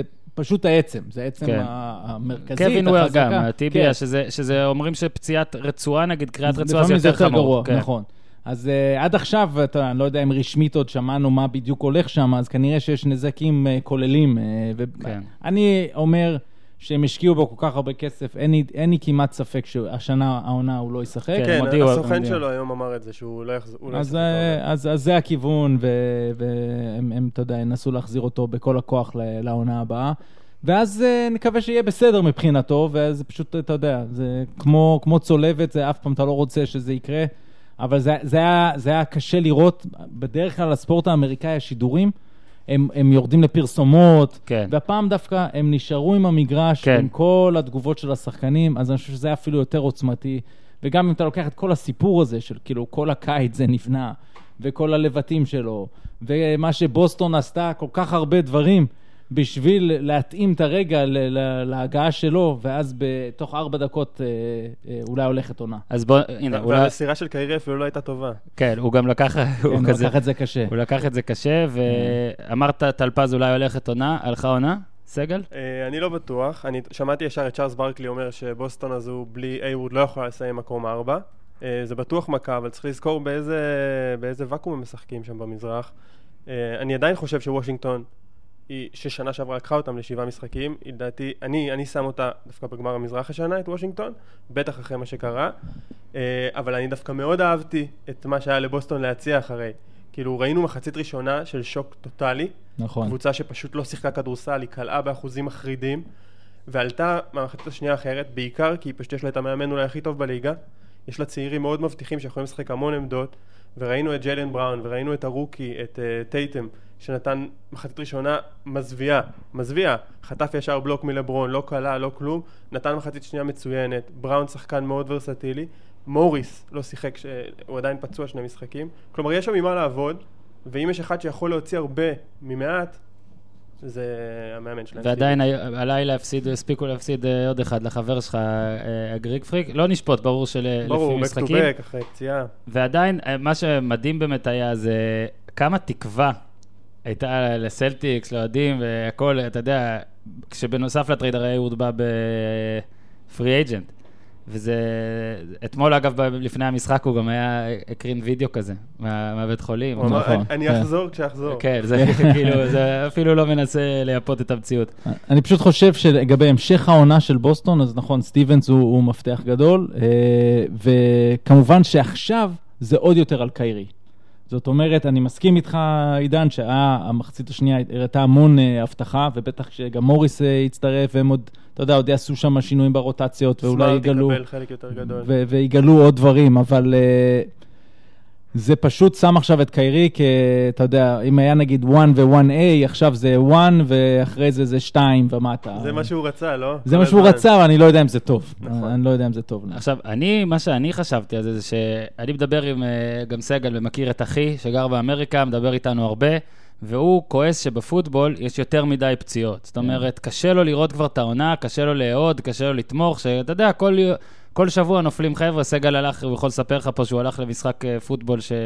של ניו יורק נגד, ג'יינס נגד סן דייגו, והרס לי את השחקן הכי טוב בפנטזי. כן, לוס אנג'לס צ'ארג'רס, נכון, הם כבר נהיו לוס אנג'לס. מה, שם זה היה בקאם כאילו הפציעה. אני גמרתי את אודל בקאם, אתה גמרת את היוורד, אנחנו סודרים. אז הוא גמר לי את אודל בקאם, סיבוב ראשון בפנטזי שלי, אז כאילו הוא כל הזמן אומר, יותר מדי פציעות, זה קשה כבר, זה נורא להסתכל, זה נורא להיעוד והכל, ואז ב-אן בי איי. והיה לנו בשני לילות, היה את היוורד, הלילה היה את ג'רמי לין. נכון. וזה שאתה לא סופר את מירוטיץ'. חכה, יש לי פה את מירוטיץ' בלילה, ואני בא להפתיע אותך. גם השופט. גם השופט, נכון. ביוסטון גולדן סטייט נפצע. אגב, דרך עליו, מי דרך עליו? דיוויד ווסט. כן, דיוויד ווסט דרך עליו, אגב, כל הפצ'וליות ואלה והדברים האלה. והוא ניסה גם לעזור לו לקום באמצע התקפה מתפרצת, שזה מצחיק. רק כשהוא מושיט לו יד, הוא יכול להוציא לו את היד מהמקום. כן, יש מצב שגבי... אפילו לקספי היה קרסול, לא? כן, נראה לי היה לו פעמיים או משהו, אחד ליום לפני ואחד במשחק או משהו כזה. והנה, ונראה שגם עכשיו ה-אן בי איי, כאילו זה נהיה, נהיו אתלטי מדי, מנסים יותר מדי. אגב, אתמול הגריק פריקט, בשפט אחרון לפני שאתה עולה, הגריק פריקט אתמול גם עלה ללוב כזה, שעכשיו אני כבר אחרי איוורד, כל לוב אני מפחד, שילחטו בסדר. אם יקרה ליאניס משהו, זה פשוט ילחים את עצמו תוך עשרים שניות. וולברין. אבל רגע ברצינות, ה-אן בי איי, מה שלי ממש כאב, זה שהם עשו הכל, הכל השנה, כדי לשמור על השחקנים. כלומר, הם התחילו את העונה שבועיים קודם כדי לרווח, פחות back to back, האולסטאר יהיה יותר uh, מרובה. הם עשו הכל, הכל, הכל, כדי לגרום ש... שיהיו כמה שפחות פציעות. ברור שאי אפשר uh, uh, לחזות uh, נחיתה לא נכון, לא טובה מאליופ, במה שקרה אתמול ללין, אפילו שלין עשוי מזכוכית, וצריך פשוט לדעת שזה תמיד קורה לו. יש משהו בתחילת עונה, uh, וזה אני אומר לכם גם מ- מהניסיוני במכבי תל אביב, יש המון אימונים פתאום, ואז uh, uh, מתחילה העונה, uh, הגוף לא תמיד מוכן, הוא לא חם עדיין, ואז קורות טעויות ותקלות, ואני אוסיף מה שאמרת, הליגה עושה הכל, וגם הקבוצות עושות הכל. ב-אן בי איי זה מדהים, היינו מסתכלים במכבי ואומרים, וואו, הצוותים שיש להם, יש להם סמנכלים לעניינים, לענייני רפואה, הם מעסיקים את כל הסטארט-אפים של טכנולוגיות, והבנה מראש, ולחזות פציעות, אין כלי, שהאנושות לא מפתחת, שלא נמצא, זה רץ שם ב-אן בי איי. ועדיין לך תיפול משני מטר על הרגל. נכון. תלוי איך תיפול ועל מה תיפול. בוא רגע נתקד... כן, טוב, פציעה האחרונה שצריך להזכיר, אם כבר הזכרנו פנטזי, מירוטיץ' שלי בפנטזי. סגל הוא הקומישיונר של הליגה, לא צחקנו. השאלה עם פורטיס בפנטזי. זהו, אז אני רציתי לבדוק... בפנטזי גרוף. כן, אז רציתי להגיד שצריך להניש את פורטיס בפנטזי שלנו, ושאסור לאף אחד להרים אותו או משהו, אבל מה שכן פורסם, פורטיס ומירוטיץ' הלכו מכות, ואיכשהו, כאילו, זה ממש מכות שהידרדרו מאוד, הוא שבר את האפר ג'ו, מירוטיץ'. מטורף, הוא נתן בוקס אחד, שבר לו שתי עצמות, קונקשן ואשפוז. תשמעו. יש את הסיפור המפורסם של רודי טומג'ונוביץ' מ-שבעים ותשע נדמה לי, שהוא רץ באמוק, ואז שחקן בדיוק הסתובב קרמיט וושינגטון, ונתן לו אגרוף שנחת טוב, והוא כמעט מת. Yo. זאת אומרת, הוא אז הת... התמוטט, ולקחו אותו לבית חולים, ובעצם עד... כל הקריירה זה סיפור מאוד מפורסם של רודי טי. החבר'ה האלה, אם האגרוף פוגע, אתה יודע, ופוגע טוב, אז כוח יש להם ביד. ומה שמצחיק, שפורטיס קיבל השעיה לשמונה משחקים, וכשהוא חוזר, הוא מקבל את הדקות של מירוטיץ'. איי, איי, רצחת וגם ירשת. זה גם הסיפור של המתח ביניהם. אז זהו, רציתי לשאול דבר אחד. שמונה משחקים. כאילו כששמעתי את זה פעם ראשונה, זה היה נשמע לי מעט. זה לא נראה לכם מעט? זה מעט. אז מה הם כאילו לא... האמת שזה קרה, אני הייתי משוכנע שהבולס שחררו אותו, זה גם מתאים להם לנרטיב של הטנקינג. ופורטיס שחקן טוב אגב, הוא באמת יחסית לפח זבל שרץ שם, הוא באמת שחקן ראוי. למרות שגם קראתי, נראה לי פקסון זה שאמר שהוא בחור טוב, ופעם אחת יכול להיות שמירוטיץ' התחיל. קודם כל, גם זה נכון. ועכשיו אני אגיד לכם עוד פעם, מהניסיון להיות בקבוצה, בדרך כלל לא מתרגשים כשיש מכות. אפילו יש מאמנים שאומרים, וואי, אני אוהב את זה. כן, אינטנסיטי. פשוט צריך לקוות, ואני אגיד עכשיו, במכבי היה שחקן, אני לא אכנס עכשיו מי זה. הנה, הוא מתחיל, הוא מתחיל, מזמינים אותו לפה, הוא אומר סבבה. לא, לא נעים, לא נעים, לא נעים. נותנים לו כוס מים. אבל היה שחקן שאם הוא נכנס למכות, אתה לא רוצה שזה יהיה, כי אתה פשוט לא יודע מה יקרה. זאת אומרת, גם שזה אימון וגם שזה חיובי. ועכשיו אתם חושבים מי זה, עזבו. לא, אני בטוח, אני יודע מי זה. אז עזוב, וזהו. אז אותו דבר גם פה. זאת אומרת, יכול להיות מכות, ויש לי מכות בכל קבוצה. אבל שוב, זה לא אמור להגיע לרמת האגרוף הנקי. כן. כמו כל דבר בחיים, זה מבחן התוצאה, תמיד עושים אגרופים באימונים, והפעם הוא נכנס. אוקיי. קספי, הפציעה זה, מה זה, קרסול היה לו אחרי זה? כן, בלי שאני יודע את הפרטים, זה קצת מטריד שזה על אותו קרסול ובלי מגע. כן. אבל בסדר, בואו, אני סומך על גולדסטייט. יש לנו הרבה מה לדבר ולא המון זמן, אבל הכנו דברים, ואנחנו נדבר על זה. ובוא נתחיל ככה, אני הכנתי מין תבנית כזאת, נספר uh, למאזינים, הכנתי מין תבנית שכמה, uh, יש לנו כמה מסגרות, במסגרת הזאת נתפרע. הדבר הראשון שרציתי uh, לשאול אתכם, ובאמצע אני, אני כבר אומר שאני אפתיע עם שאלות, uh, אל תדאגו, לא טריוויה, אם וי פי. אני אתן לכם קודם כל את הסיכויים, כדי שככה נוכל לדבר על קו החבר'ה. Uh, לברון ג'יימס, פי חמש, פייבוריט, אתמול בדקתי, פייבוריט, אוקיי? קוואי חמש וחצי, דורנט פי שש, ווסטברוק שבע, הרדן ויאניס של סגל תשע, קרי שלוש עשרה פי שלוש עשרה, קיירי ואנטוני דייביס פי שבע עשרה, ואז אנחנו מגיעים כבר למחוזות שאתם כנראה לא צריך להמשיך. שאלה ראשונה, שאלה ראשונה רגע, לפני איפה שאתה שם את הכסף, היחס הלברון הגיוני בעיניכם? בעיניי. כאילו הגיוני שלברון פייבוריט באישו הזה? אני חושב שהוא הולך להיות ה-אם וי פי. אני חושב ש... לדעתי לברון ג'יימס הולך לתת השנה עונת הצהרה, עונה האחרונה בקליבלנד, גם אם הוא יעזוב, גם אם לא. אני, די, אני, אני חושב שזה... כל הקלפים מסודרים ככה, שהוא הולך לתת עונה מטורפת, ראית את זה במשחק הראשון, ובטח שלדעתי, קרי, ווסטברוק והרדן לא יקחו אם וי פי בשום צורה. זה סיפור של שנה שעברה, נרטיב שלא יחזור, ובעיניי זה לברון, שהיחיד שיכול אולי לשבור אותו זה דורנט, עם עונה פשוט... יעילה. אני מרגיש שטלפז הולך להפתיע, לא להפתיע, אבל לבחור בארדן או משהו. אני הולך על האחד לתשע הזה של יאניס. האמת שניהם הייתי שם. אפשר לשים? אפשר. אז אני הייתי שם על שניהם. לא, כשזה פי תשע אתה יכול לשים על שניהם ולהרגיש טוב עם עצמך. ואני אסביר למה. קודם כל הגיוני לשאלתך של לברון פייבוריט, כי ראינו באמת במשחק הראשון, יש לו הרבה דקות כרכז, זאת אומרת, הוא תמיד היה רכז, אבל עכשיו זה גם רשמי, והוא מדהים, זאת אומרת, וזה הכל, הוא עוד עשה את זה בחצי הילוך פחות, לגמרי. את המשחק הזה, הוא לא בכושר סי, הוא לא, אין ספק שלו, אני פשוט חושב שבגלל שיש לו את המטרה הבאמת חשובה של הפלייאוף ולהיות טוב שם, אז, אז יהיה איזשהו משהו במהלך העונה שהוא קצת ירגיע. גם חוזר, חוזרתי פה פרגון ללברון, שכמה שנים הוא לא ככה נכון, בדיון בגלל נכון. שפרגון. לכן אני אומר... תהיו זה... כזה שנה כן, שנה לא, שנתיים כן, שנה כן, לא. לא, כזה. זה הגיוני. אבל אה, אה, יאניס זה מפלצת, אין, אין שאלה בכלל, אז, אז בגלל זה זה הגיוני. אה... הוא עוד גובע, אגב? מה הסיפור שם? כאילו, אני, חושב שכן, אני חושב שכן. ו... ואגב, הפציעות וזה, מה שבאמת צריך לעשות, זה שפשוט לברון יוליד איזה אלף ילדים, ואז לא י... כל, אף היה... אחד לא ייפצע. ראיתי תמונה עם הילד שלו השבוע, כן. הוא יותר גבוה ממני, לדעתי כבר. כמה הוא שמונה? מה זה? לא, זה, זה הזן שצריך כן. להשביח אותו. ו... ולגבי הרדן, חשבתי כמוך עידן, אבל... נראה לי שקריס פול גם הולך לג'אג'יה, ועזוב, אני לא מגיב פה לשני המשחקים, כן, אבל פשוט הם ישמרו אותו, הוא גם בא לשם רק בשביל הפלייאוף, הרדן כל הזמן רודף אחרי ה-אם וי פי הזה, ששוב, אם אני איש ניהול ביוסטון, אני שונא את זה, את הרדיפה הזו, אני חושב שזה לא נכון. זה רע לקבוצה. זה רע לקבוצה, אבל הוא רוצה את זה, ופול uh, באמת מתמקד בפלייאוף, אז הוא בטח uh, יוריד הילוך, ולכן הרדן עדיין, ה, מה שנקרא, ה-usage שלו יהיה מאוד מאוד גבוה. והאיש הוא, הוא גם מכונה. Uh, זה, ل- זה לג- גם אנחנו רואים. לגבי יאניס, אתה לא מרגיש שזה כאילו הדיון של שנה הבאה, אם הוא יהיה אם וי פי? אתה צודק, אבל זה נראה לי בגלל כל האחרים, שכולם יש להם את האג'נדות הקבוצתיות, קשה לי לראות את דורנט בגלל ה- הסיפור של גולדן סטייט והריבוי וה- הכוכבים, עושה מספיק בשביל לקבל את ה-אם וי פי, ראסל, אותו סיפור עכשיו שהצטרפו אליו שניים, אז לכן זה נראה לי שאתה תמיד צריך לחפש את זה שיפציץ. כן, מהפה שלך לג'ייסון קיד ולרוטציות המוזרות שלו. כן, אבל עדיין, אתה יודע, זה יאניס יהיה בהם. אם אתם חושבים שבוסטון, נראה לי אתה אמרת סגל, עדיין תצליח לקחת הרבה ניצחונות והכל, וזה יהיה עם קיירי די לבד, יכול להיות ש... שיש שם משהו. אני סתם מנסה ללכת על הימורים מופרכים, כן, בהנחה שזה, ו... ולא יודע, לא יודע, סטיפ קרי.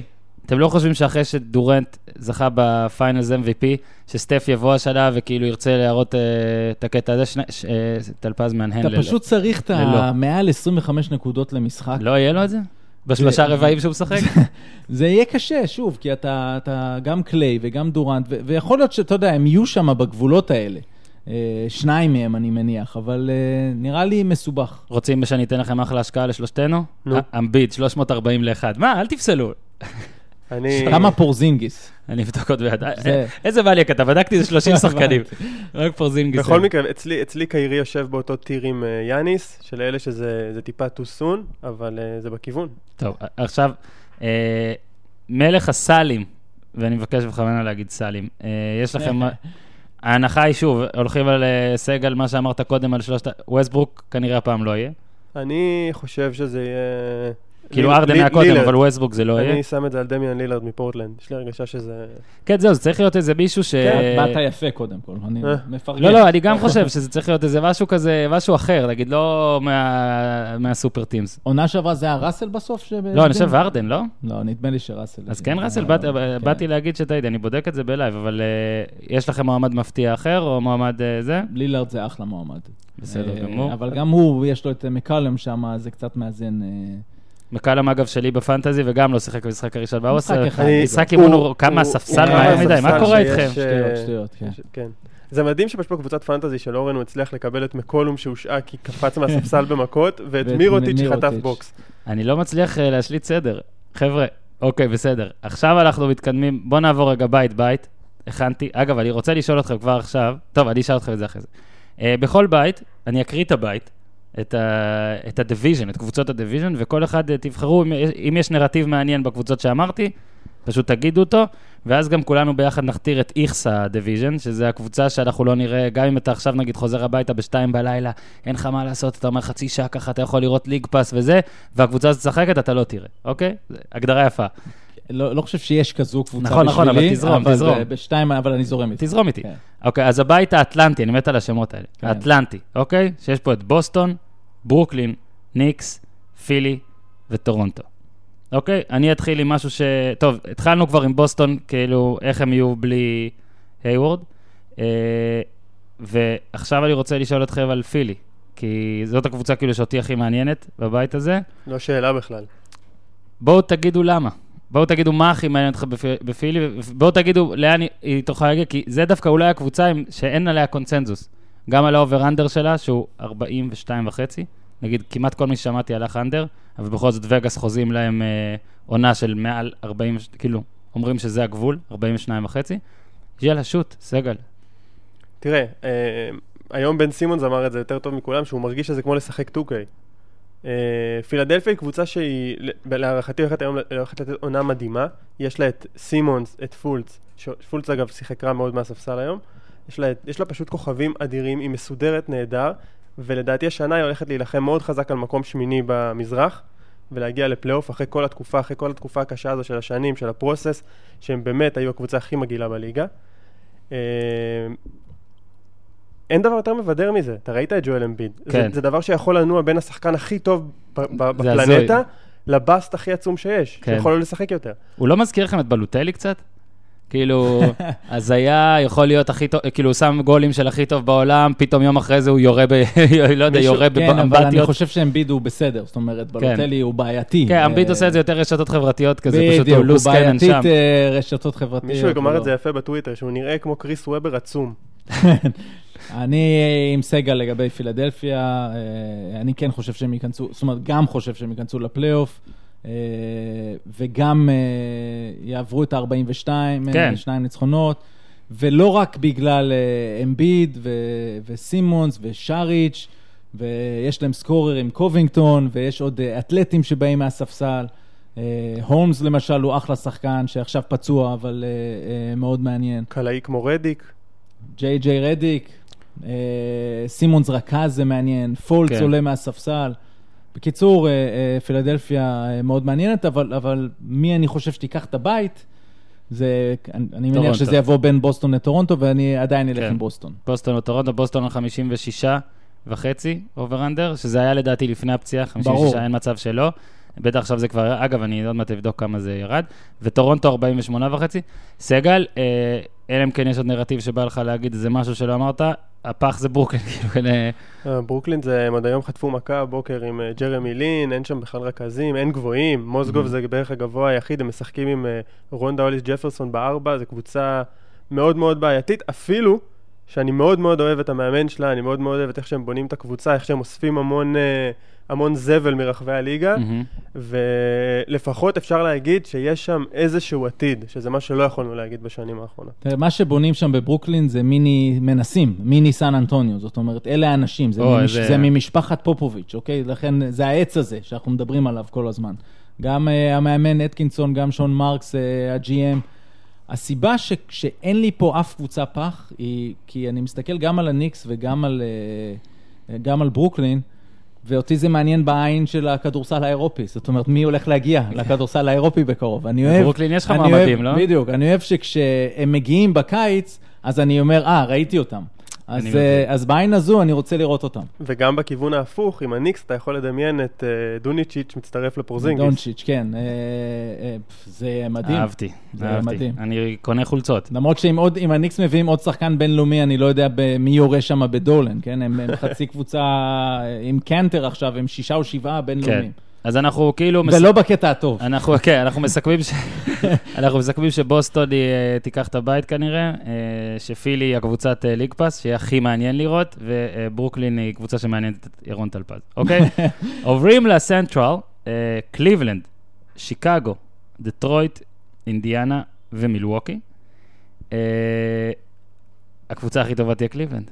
נכון, קל, אין מה להגיד, גם באוברנדרים זה מטורף מעל כולם, חמישים ושלוש וחצי, העונה האחרונה של לברון עסקנו טיפה, לגבי מה שאמרת... לא בטוח שזו העונה האחרונה, כולם אומרים את זה. לא, בקליבלנד כנראה אולי, נכון, אתה צודק, הוא שחקן חופשי, אנחנו לא יודעים מה... הוא אוהב את זה גם, הוא אוהב שכבר כולם חושבים שהוא בלייקרס כדי... בדיוק, הקטע הזה של הלייקרס, אני לא יודע למה, אני לא רואה אותו הולך למערב. לגמרי.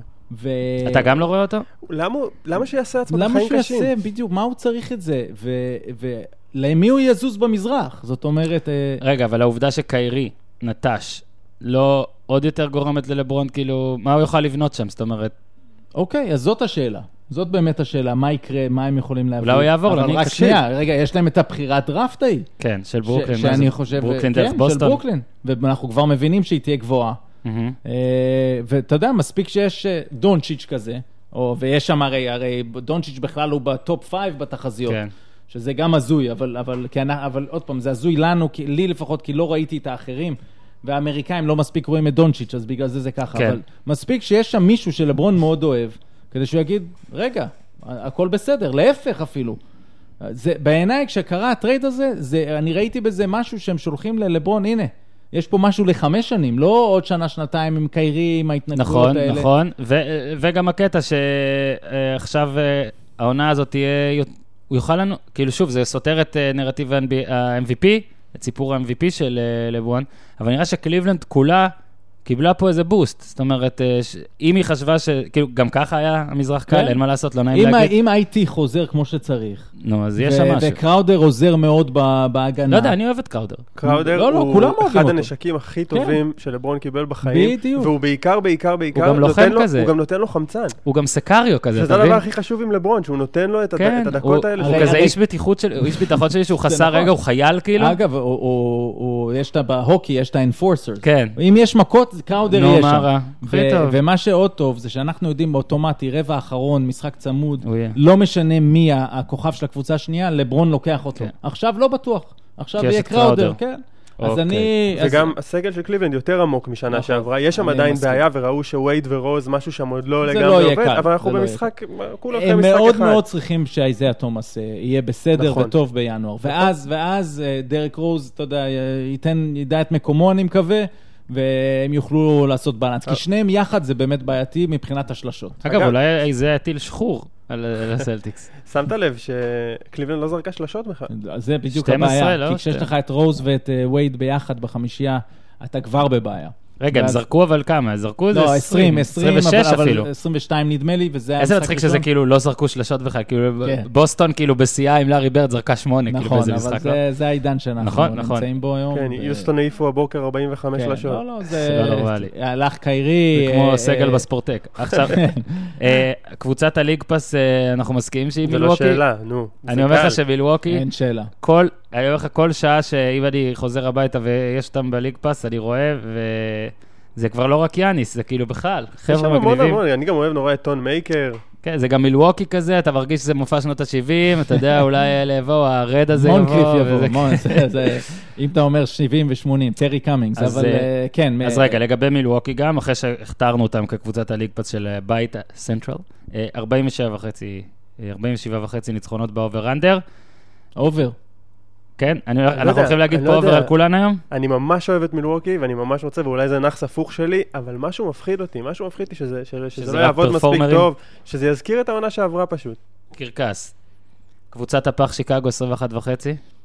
אבל זה פח אחר, שיקגו תמיד כאילו, שיקגו זה לא אורלנדו, עוד וניגע באורלנדו, אבל שיקגו כאילו גם כשהיא גרועה, אתה אומר וואלה, זה בסדר, זה שיקגו, וזה אחלה אולם לראות במשחקים, אתה יודע מה, רק בשביל הצ'אנס לראות את טי.ג'יי ליף קצת, אז ניקח את שיקגו, והתלבטתי בין שתיהן. כן. אבל ממש התרסקו, והאוברנדר על עשרים ואחת וחצי. לא, שיקגו היא חצי קבוצת יורוליג. כן. זה לא הרמה של ה-אן בי איי. זה אפילו לא טנקינג נראה לי, צריך מילה יותר חמורה לזה, לא? נכון. וזה ממש מדהים ומעניין, דיברו על זה הרבה בקיץ, מה היה קורה אם רונדו לא היה נפצע בפלייאוף, כשהם כמעט הפכו את הסדרה על בוסטון, ואתה פשוט ראית איך הקבוצה התפרקה לחלוטין. על רונדו אחד. כן, תשמע, יש שם מלא שחקנים שהולכים, ג'סטין הולידיי, האח של ג'רו הולידיי, הולך לקבל שם תפקיד רציני. כן, היה משחק פרי סיזן שהכל נכנס לו נגד קליבלנד. כאילו הפאורפורד שלהם עכשיו זה לא ממרקנן לבד. ג'רמי גרנט, שזה האח. לא, זה ג'ריאן גרנט. ג'ריאן, הנה, אתה מבין? הרבה אחים של שחקני אן בי איי מקבלים שם גג. זה כמו ריג'נים. יש מצב שאח שלך נירו יכול לפתוח שם. למה לא? הוא גר קרוב, יחסית, אני יודע, די רחוק. אז רגע, פורטיס ובירוטיץ' לא היו, אז לאורי מרקנן יהיה טוב, זה קצת מעניין. אגב, הוא שחקן. כן. ראינו את זה באליפות אירופה. אגב, ראיתי... הוא הולך לקבל תפקיד רציני בשלב מאוד מוקדם. היה כזה איזו ידיעה לפני כמה ימים באחד האתרים האמריקאים, על כאילו כל המרוויחים הכי גדולים בכל הקבוצות. כאילו, פשוט קבוצה, המרוויח הכי גדול. מדהים שהלופס בראדרס הם חולשים על שתי קבוצות, זה פשוט מדהים. רובין לופס הביא משפט ענק. הוא כתב, הגעתי לאימון וגיליתי שאני השחקן הכי טוב פה, זה נורא. וואו. אני יכול לתת לך פה אנקדוטה אחרת, שהייתי בכיתה ח', אני כל היסודי שיחקתי כדורסל וחשבתי שאני טוב, כי הייתי טוב ביסודי, תמיד הייתי אחד הטובים בכיתה וזה, ואז בכיתה ח' החלטנו ללכת לשחק, אחרי שסיימנו עם השחייה, שחיתי שבע שנים, החלטנו ללכת לשחק כדורסל, כאילו בפועל מטה אשר. ואני לא יאמן שאני זוכר את זה, אני זוכר בדיוק את המטר שהייתי במושב, הולך לכיוון ההסעה עם אחי, אחי היה בכיתה ז' ואני הייתי בכיתה ח', אנחנו לאותה קבוצה, כאילו ז' ח', ואני כזה, אני נשבע אחר ככה עברתי לו, תמיד איזה, איזה ילד אידיוט, אני עושה לו, תשמע, אני מקווה שאני לא אהיה הכי טוב בקבוצה, כי, כי אז אם אני אהיה הכי טוב בקבוצה, תהיה לנו עונה די קשה, כאילו, אני סומך על זה. ככה אמרתי, אני זוכר את זה. הגעתי לאימון, הייתי שחקן אחת עשרה. משהו כזה, כאילו, תשע עשר כזה, ואני אומר לך, שוב, אולי אני טועה כמה שנים, זין וחטא, זה היה ככה, אז זה הזכיר לי את הסיפור של רובי לופס. אבל חשבתי שבמתי אשר זה רק כדורף. אני רק חייב להגיד, היו לי גם דקות תהילה, היו לי משחקים טובים, אולי רימיתי קצת, לא, סתם, היה בסדר. אנחנו עוברים לבית, לסאות' איסט, זה נהיה כבר זה. טוב, הכי בחירה לפי האוברנדרים ולפי מה שכבר אמרתם זה וושינגטון, ארבעים ושבע וחצי, ואני אשאל עכשיו, לפני שנמשיך הלאה בבית הזה, מה הם צריכים הזאת? כי אתה איתך שם מלא ביטחון סגל עליהם בהתחלה, סבבה, בוסטון כאילו עכשיו אולי טיפה נחלשה עם פציעה, למרות ששוב, לך תדע, אבל זה לא היה נראה שזה היה הכי הכי הכי קרוב, כאילו בפלייאוף שעבר ראינו שג'ון וול נותנים לו לזרוק שלשות מכריעות ומקווים שהוא יחטיא, או לפחות לא... במילה אחת חסר להם ספסל. נו, אז למה שזה ישתנה? כאילו, מה... אני לא... אני פשוט חושב שג'ון וול, הוא נתן עונת קריירה שנה שעברה. הוא אומר שגם השנה הוא הולך לתת עונה עוד יותר טובה. לדעתי הוא נראה מעולה, פיזית. הוא פשוט נראה ברמה אחרת. הוא גם אומר שהוא, שהוא בריא מתמיד. הוא מספר, הוא מספר, הוא, בוושינגטון פוסט, לדעתי, הוא סיפר משהו מאוד מעניין, שעד עכשיו הוא היה לוקח לו שעה עד שהוא היה מתחיל את האימון, כי הוא כל פעם היה צריך עם כל מיני פציעות, להתארגן, לעטוף את עצמו וזה, ושהוא אומר שעכשיו הוא סוף סוף פעם ראשונה בקריירה מרגיש בריא, והוא אומר ש... והוא פשוט נראה נהדר, ולדעתי הוא הולך לתת עונה מטורפת, וביל הולך להשתפר עוד יותר, וזה הקו אחורי הכי טוב בליגה, אפשר להגיד אולי חוץ מגולדן סטייט, שהם ליגה אחרת, נכון. הכי טוב בליגה. זהו. לא יודע, מרגיש לי, ואולי כי זה וושינגטון כאלה, שבאף יום בחיים שלהם לא היו, כאילו לא ראיתי אותה בסיבה שהוא ממש ממש טוב, כאילו ממש ממש טוב, חוץ מלהחתים את ג'ורדן, וגם זה לא היה כזה טוב, אז לא יודע, אני לא מרגיש את זה, אבל אני גם לא אוהב את וול כל כך, לא יודע למה זה, זה אולי גם כאילו בוושינגטון, כאילו... השאלה אם ראית אותו מספיק, כי לפעמים, אתה יודע... לא, אני חושב ש... שוב, מה, לא ראיתי אלף משחקים שלבים של וול, אני יותר ליג פסי כזה, אבל עדיין זה בפלייאוף, אתה יודע, זה משנה. הוא היה קצת מעצבן, הוא היה תמיד בוכה, קצת כאילו בוכה על החוזה של ביל, בוכה שהוא לא מרוויח מספיק, בוכה שהוא לא מקבל מספיק קרדיט. רג'י ג'קסון, שרג'י ג'קסון קיבל את החוזה שלו. אז היה לו איזה משהו מעצבן, אבל דעתי הוא פשוט אחד השחקנים הכי מבדרים, ושהכי כיף לפתוח טלוויזיה בשבילו. אני חושב שהם צריכים טרייד, אתה יודע, עוד אחד, מתישהו, או החתמה. שאלתי קודם בליין, בהכנה אמרתי, קבוצה שצריכה טרייד, אז מה, יש לך איזה משהו שאפשר להנדס שם? אין לי כרגע בראש, אבל הסוג שחקן זה מישהו שבא לספסל, אבל יש לו גם ניסיון ושהם ו- ו- יקשיבו לו. Mm-hmm. זאת אומרת שהשחקנים יקשיבו לו. נגיד וייד כזה היה יכול להיות מצוין. אז לך תדע מי יתפנה. אני גם חושב שגארד זה מה שחסר, עוד גארד. מין שתיים שלוש כזה, אבל בעיקר שיקשיבו לו. זאת אומרת, מישהו שבחדר הלבשה יש לו איזשהו נוכחות. גם צריך לזכור שהם פותחים את העונה בלי מרקיף מוריס שפצוע לאיזה חודש, חודש וחצי, שזה מאוד חשוב בקבוצה כל כך קצרה. הקבוצה הכי, שאותי הכי מעניינת, נראה לי תסכימו, גם הכי ליג פסית וגם מעניין, זאת מיאמי. סיימה את העונה שלושים ואחת עשרה. מה זה, ריצה משוגעת. וכולם, כל הפרשנים, כאילו, תוהים או די חושבים שזה ימשיך, שזה ימשיך ככה. קבוצה שכיף לראות. זאת אומרת, וייטסיידס כיף לראות. אוקיי, דיון וייטרס כיף לראות. עשו לנו שיהיה לו כיף לראות. דרגיץ' שהיה סבבה. בקיץ גם כיף לראות. מעבר אבל לכיף, יש? לא חושב. חושב שהם... האובר אנדר שלהם, רגע, אני אגיד לך, ארבעים ושלוש וחצי. גבולי, טלפז עשה פרצוף של גבולי. אני חושב שמיאמי יסיימו חמישי במזרח. אני חושב שהם פשוט יש להם גם, כמו בבוסטון, את אחד המאמנים הכי טובים. נכון, יש ארגון, יש ארגון. סגל שמאוד, מרגיש שהוא מאוד אוהב אחד את השני. כי הם צמחו ביחד, זאת אומרת, הם כאילו no names כאלה. ג'יימס ג'ונסון. כן, כן, כן, וריצ'רדסון. ריצ'רדסון נהדר אגב. כן, אז יש שם משהו, יש שם משהו טוב. איזה כיף, איזה כיף. ריילי שם. איזה כיף גם שספולסטרה כאילו... כאילו בהתחלה חשבנו שהוא כזה, אתה יודע, הוא רק צריך לנהל את לברון וזה, זה היה נורא, ודחפו אותו, ואתה זוכר, והכל, פתאום כזה, וואלה, הוא מצליח עם קבוצה פחות טובה, ואז מביאים לו. הוא לדעתי המאמן שמקבל הכי הרבה קרדיט בליגה, כל התקשורת מעללת, אוהבים פרגן לו. אני חושב שהשניים שמקבלים הכי הרבה קרדיט, זה סטיבנס וספולסטרה, ואתה יודע, בוא נראה אם זה... אבל זה כיף שיש, אולי זה כמו באחר פה, שגם באמת... אוהבים שמישהו צעיר בה, אבל צעיר וכזה מלומד, מנסה לעשות משהו קצת אחר. וגם כן התחיל עריכת וידאו, עריכות וידאו שם. נכון, נכון, נכון. Alright. צפון מערב, עברנו למערב, כן, עברנו למערב. גולדן סטייט תהיה מתישהו במערב, אבל לפני זה. אני אקריא לכם את הבית, אוקיי? דנבר, מינסוטה, אוק סיטי, פורטלנד ויוטה. וכשאני הכנתי את הטבלה הזאת ואת הליינאפ, אני אמרתי, אני רוצה רק להשוויץ, שאני, כשעשיתי הכנה בשבילכם, ידעתי מי באים אליי, אמרתי, זה הבית עם הכי הרבה ניצחונות חזויים בליגה. וזה היה לפני שחיברתי ניצחונות. אני כבר רוצה להגיד, אין פה קבוצת פח, אז אל תבקש את הקטגוריה הזאת. לא אבקש את הקטגוריה, להפך, הנה, אני בא ואומר, ואז חישבתי את כל האוברנדרים, הכנסתי לאקסל, בטח יש באיזה אתר שזה הכי פשוט, אבל הכנסתי את כל הקבוצות לאקסל, וחישבתי דיוויז'ן, דיוויז'ן, וכן, מאתיים עשרים ושמונה וחצי ניצחונות, כשהבית השני הכי טוב... באמת הכנסת לאקסל אבל? הכנסתי לאקסל. כל הכבוד. כל הכבוד. אני יכול להראות... מוריד את הכובע. תסתכל, אקסל, רואה אקסל. לא, מה, מה מינך? כשהבית השני הכי חזק זה הסאות' איסט, ועוד מעט גם נעסוק בו.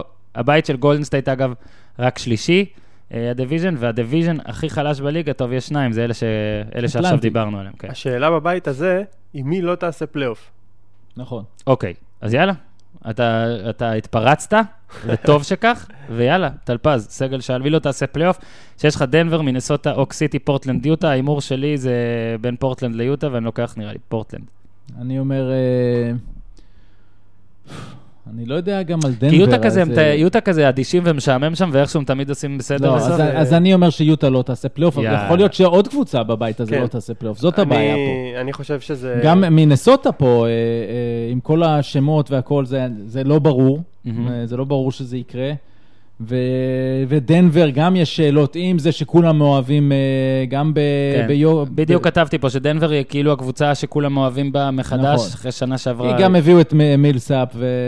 סוף סוף הם הצליחו להביא מישהו. נכון, סוף סוף, באמת הרבה. כמה שנים ו... ויוקיץ' הוא מדהים. אפילו שהוא נתן משחק נוראי עליי. רגע, נעשה לכם טיפת סדר של הקבוצה הכי טובה בינינו זה אוק סיטי. נכון? Okay, גם בעיני כן, האימורים, כן, סוכלת כן. האימורים חמישים ואחת וחצי. והשאלה, קודם כל, חוב מקודם, ראסל באמת זכה בסקורינג טייטל, כאילו, אני אמרתי את זה, ואז חשבתי שאני טועה, אני כזה חסר ביטחון, אני צריך להיות כמו ראסל וסטברוק. איך אתם מדמיינים את זה? את ראסל וסטברוק, איך זה יעבוד? זאת אומרת, ראסל וסטברוק, קרמלו אנתוני, פול ג'ורג'. אני חייב להגיד לך שזה, זה קצת, אני יותר אהבתי את ה... לפני שמלו הגיע, אני יותר אהבתי אותם, אפילו שבכל יום הם צריכים לעשות את הטרייד הזה, הרי בסופו של דבר נתנו את החוזה המטורף של קנטר וחוזה נגמר של מקדרמות, קיבלו את קרמלו אנתוני. וגם ככה בינינו קנטר על קרח דקי, מה שהוא עושה לארדואן, מתישהו זה ייגמר הדבר הזה. מתישהו הוא יעלים אותו. מתישהו פשוט יטוס ולא ינחת. לא נעים, לא נעים מה שאמרת, אבל בסדר. אני מסכים איתך, צריכים להיות מוכנים. אנחנו פה בעסקי האמת, לא בעסקי הנעים. מכל הטרנד הזה של הסופרטים שנהיה, אני חושב שאוקלאומה סיטי זה הקבוצה שייקח לה הכי הרבה זמן כדי להבין מי. הפוטנציאל שם עצום. שבמערב חשוב להבין מי אתה די מוקדם. נגיד במזרח יש לך זמן לתהות, אתה יודע, לנסוע להודו, לברר כזה קצת על עצמך, לחזור, אתה יודע, תהיה בפלייאוף. נראה לי במערב, שוב, התחלה רעה זה משפיע מאוד, אפילו מה, כי שוב, המטרה של אוקלאומה סיטי זה לא רק לעלות לפלייאוף, אלא גם לעלות ולהתקדם. אבל לא תהיה התחלה רעה, כי מה שיקרה, אם הם ייקח להם זמן להבין מי הם, אז ראסל בינתיים ימשיך ויעשה את מה שהוא עשה כל הזמן. ואז האחרים יתעצבנו. יש לו פחות עבדים משנה שעברה. נכון, אז האחרים יתעצבנו, וזה יהיה הבלגן, אבל בינתיים ראסל יחזיק אותם, ואז יהיה שיחות סגורות, פליירס אונלי, כל הדברים האלה. כאילו מה, הוא יגיד גם לפול ג'ורג' עזוב לי את הריבאונד, איך זה יהיה? האמת שהפחד שלי הוא שתמיד בשלישי אנחנו רואים מישהו שלוקח צעד אחורה, והפחד שלי שזה יהיה פול ג'ורג'. כי באופי זה יותר מתאים שזה יהיה הוא. זהו, אבל אתה לוקח את זה מהאופי, כשחקן הוא מקבל כדור וזורק בלי פחד, אז אנחנו חיים בקונטקסט, הוא חי ליד קרמלו וווסטברוק, וזה מטורף. אבל אני רוצה להגיד שאני חושב שקרמלו דווקא הוא הבן אדם שמגיע כבוגר כמישהו שגם מבין שהוא מעניין, רוצה לנצח. מעניין לראות אותו. מעניין לראות את כמה מה שאתה אומר נכון. ומה שאני עושה, אני, אני הולך על קרמלו של נבחרת ארצות הברית. זה ששם, החלום הרצה. זה הב... ששם, או ילד טוב, או... והוא זה שבסוף הפיור שוטר הכי טוב. אבל... אז אולי פשוט שחליפו להם. אבל אז הוא שומר על נבחרת ניגריה. ובלא שומר על המערב. נכון. הלו, לניגריה יש כלים. אגב, אולי פשוט יחליפו מדהים אוקסיטי. רק שאלת ביניי מעוד משהו שראיתי אתמול. כל מיני prop bets, אז שואלים פה, will Russell Westbrook average a triple double in this season also, שהפייבורית זה ל-no, אוקיי? כאילו אם אתה משלם חמש מאות שקל, אתה מקבל רק מאה, אוקיי? עד כדי כך. אז כאילו יש כבר הרבה כאלה שהולכים על זה, כי גם אם על חמש מאות למאה אומרים שזה בוודאות לא יקרה, זה כאילו מה שווגס די טוענת, אנחנו עם וגס, שום סיכוי. אתם לא רואים את זה? השתעשעתי עם זה שלברון אולי ינסה. לא, כי מצד אחד... אבל הוא לא יעשה את זה, כי פשוט זה הקרבה גדולה מדי. לא, כי מצד... אני רוצה רגע לשאול, כולם אוטומטית אומרים שבגלל שעכשיו זה שלושה חבר'ה, כל הנתונים שלו ירדו. אוקיי, זה נכון, אבל הנתונים שלו... הרבה נתונים כאילו יכולים לרדת ועדיין להישאר מעל עשר, כשבאסיסטים אתה כן יכול לתת להם. הריבאונד ירד. אז אנחנו אומרים שהריבאונד ירד. הריבאונד זה הסיפור. עכשיו, זה לא רק ירד בגלל קרמלו. כן, לא קרמלו, לא אחי. אלא כי האחרים נמאס להם לוותר לו על הריבאונדים. כן, זה היה מצחיק. אדמס לא היה קופץ לריבאונד. אולי זה חוזה לשנה אחת בין אדמס לווסטברוק על הנתינה הזאת, נכון? אולי כמה הוא שילם לו. אני צריך לקבל כסף גם, הלו, רזומה. הכל זה מספרים. יש איזה מיני אימורון עד כמה רחוק הם יכולים להגיע? זאת אומרת, מעבר לדיוויזיה, מעבר כבר, עברנו, הגענו לפלייאוף? אתה יודע, כולם מנסות לא לפגוש את גולדן סטייט בסיבוב השני. זה בעצם... שזה ארבע חמש. כן, אני לא... רואה קבוצות עושות טנקינג לשש כזה. לא, זה יגיע, עוד נגיע לשם. אוקיי. אמרנו, אין קבוצה פח. אנחנו מתקדמים לבית הפסיפי, שבו אני אפתיע אותך עם גולדן סטייט, תנצח את הבית. למרות ההפסד. תנצח אותו. זה הקבוצה שאני לא פותח. יש חדשות על דרימונד גרין, אגב? לא ראיתי היום בבוקר.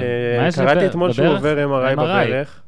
אגב, זה היה פשוט מדהים לראות, המשחק של גולדן סטייט יוסטון, שבשנייה, הוא הרי רבע שלישי, הוא החזיק את הברך, סוף הרבע, בשנייה ששרקו, הוא פשוט רץ לחדר הלבשה ולא חזר, ומאותו רגע פשוט ראית שזה לא אותה קבוצה. הכל שונה. ואפילו את איגוודאלה שלא שיחק, אז בכלל לא היה להם את הזהות שלהם. וזה בעצם הסיפור של העונה, שאתה בעצם צריך לשבת ולחכות במרכאות כפולות לפציעה של גולדן סטייט, כי אחרת אין שום סיכוי, וזה יהיה גם, לדעתי, הסיפור שם גמור. הקטע הזוי הוא שבסוף מהארבעה כוכבים של גולדן סטייט, אני חושב שדריימונד הכי חשוב. הכי חשוב. אין שאלה. זאת אומרת ש... כן, גם ראו את זה סטטיסטית בפלייאופים, בזה משחקים שהוא יוצא פלוס מינוס. אז הסדרת גמר ההיא, שהוא כמובן נושע, ו... רק בגלל זה הם לא עלו שלוש פעם רצוף. עכשיו, ספציפית מול יוסטון, מה שדנטוני עושה ברגע שאין דריימונד, אז הוא בכלל, אין שום סנטר, הוא משחק עם ממבה מוטה וטאקר, כארבע וחמש, טאקר הוא מטר תשעים וחמש, פעם האחרונה שאני זוכר. למרות שכשהם מגיעים לארץ הם מורידים כמה סנטים ואז הם משאירים אותם שם ואז זה עולה, אבל ואז אתה לא יכול לשים את פצ'וליה, ג'וול מגי, אין לך מי לשים בצד השני, וכשאין לך דריימונד שהוא הקלאסי לזה ואף אחד לא רוצה לעמוד מול דריימונד במה שנקרא small ball center, אז הם בבעיה. אז אני לא יודע, אבל עם הקבוצות האחרות, יש להם כאלה. כן, דנטוני עשה לו את ה... זה דף ליינאפ של יוסטון. דף ליינאפ של יוסטון, שהוא פשוט, זה נהיה יותר, ובסוף יהיו חמישה רכזים שמשחקים, ויאללה, בוא נראה מה יהיה. אז, אז לגבי שאלתך על דרימונד והנושא של גולדן סטייט. כי כמו שאמרת, הוא לא הכי טוב, הוא הכי חשוב. הוא הכי חשוב. וגם הוא באמת, אבל הוא באמת, האסיסטים שלו זה מדהים. זאת אומרת, הוא ניהול למשחק אדיר. ראית איך הוא צעק על הרוקי? איך הוא מכווין את... איך קוראים לו? לא שמתי לב לבל, למה שאתה מתאר. זה היה בטורף, צעק לו באוזן כל המשחק. כל המשחק... שאלה מאיזה חשבון טוויטר הוא עושה את זה. איך תדע, דורנט מסוגל להכל. לא, זה דרימונד. אמרת דרימונד, זכרה, אמרת דורנט. על דורנט אני לא מדבר. זהו, הכנתי פה גם רובריקה של סגל, סגל סונט קיידים. אני ממש מחזיק את עצמי כדי לא לדבר עליו יותר, כי זה כבר משעמם. אז שמחת שהזריקה שלו הייתה אחרי הזמן. וואו, אני קפצתי בסלון. דווקא לא אהבתי את זה, אני לא אהבתי את זה, כי כבר כולם שמחו כזה, וזה כאילו הרגיש לי, תעשו את המהר יותר. אבל איך הוא עשה? למה הוא נתן את העוד כדרור? לדעתי, זה השנייה. אני אומר שדורנט עדיין שמח. זה פשוט עשירית שנייה. אני עדיין חושב שהוא שמח שקרי החטיא את השלשה, והוא שם. לא, אז אני מחפש פה נרטיבים שאני ממציא. טוב, סגל, הלייקרס שלך. זו קבוצת הליג פס. כן, בדיוק באתי להגיד שמצד אחד מתכוננים ללברון שאמרנו שאולי לא יבוא בכלל. מצד שני, באמת מעניין ממש לראות אותה, מעניין עם לונזו, עם כולם תוך חודש יגידו שהוא היה צריך להיות הבחירה מספר אחד, מה שיש כאלה שחשבו מראש, שיעול. ומה אתה מצפה כאוהד לייקרס? קודם כל, הבן אדם שאני הכי אוהב בלייקרס זה לבר בול, ואני כל היום שואל את עצמי אם הוא היה אבא שלי, לאן הייתי מגיע? לא לפה, היית יושב כיסא אחד שמאל. אני חושב שהלייקרס יהיו מאוד מאוד מעניינים, אבל כרגיל הם מייצרים פה, והם עושים יחסי ציבור מדהימים, חבל על הזמן, אבל הקבוצה הזו לא מספיק טובה.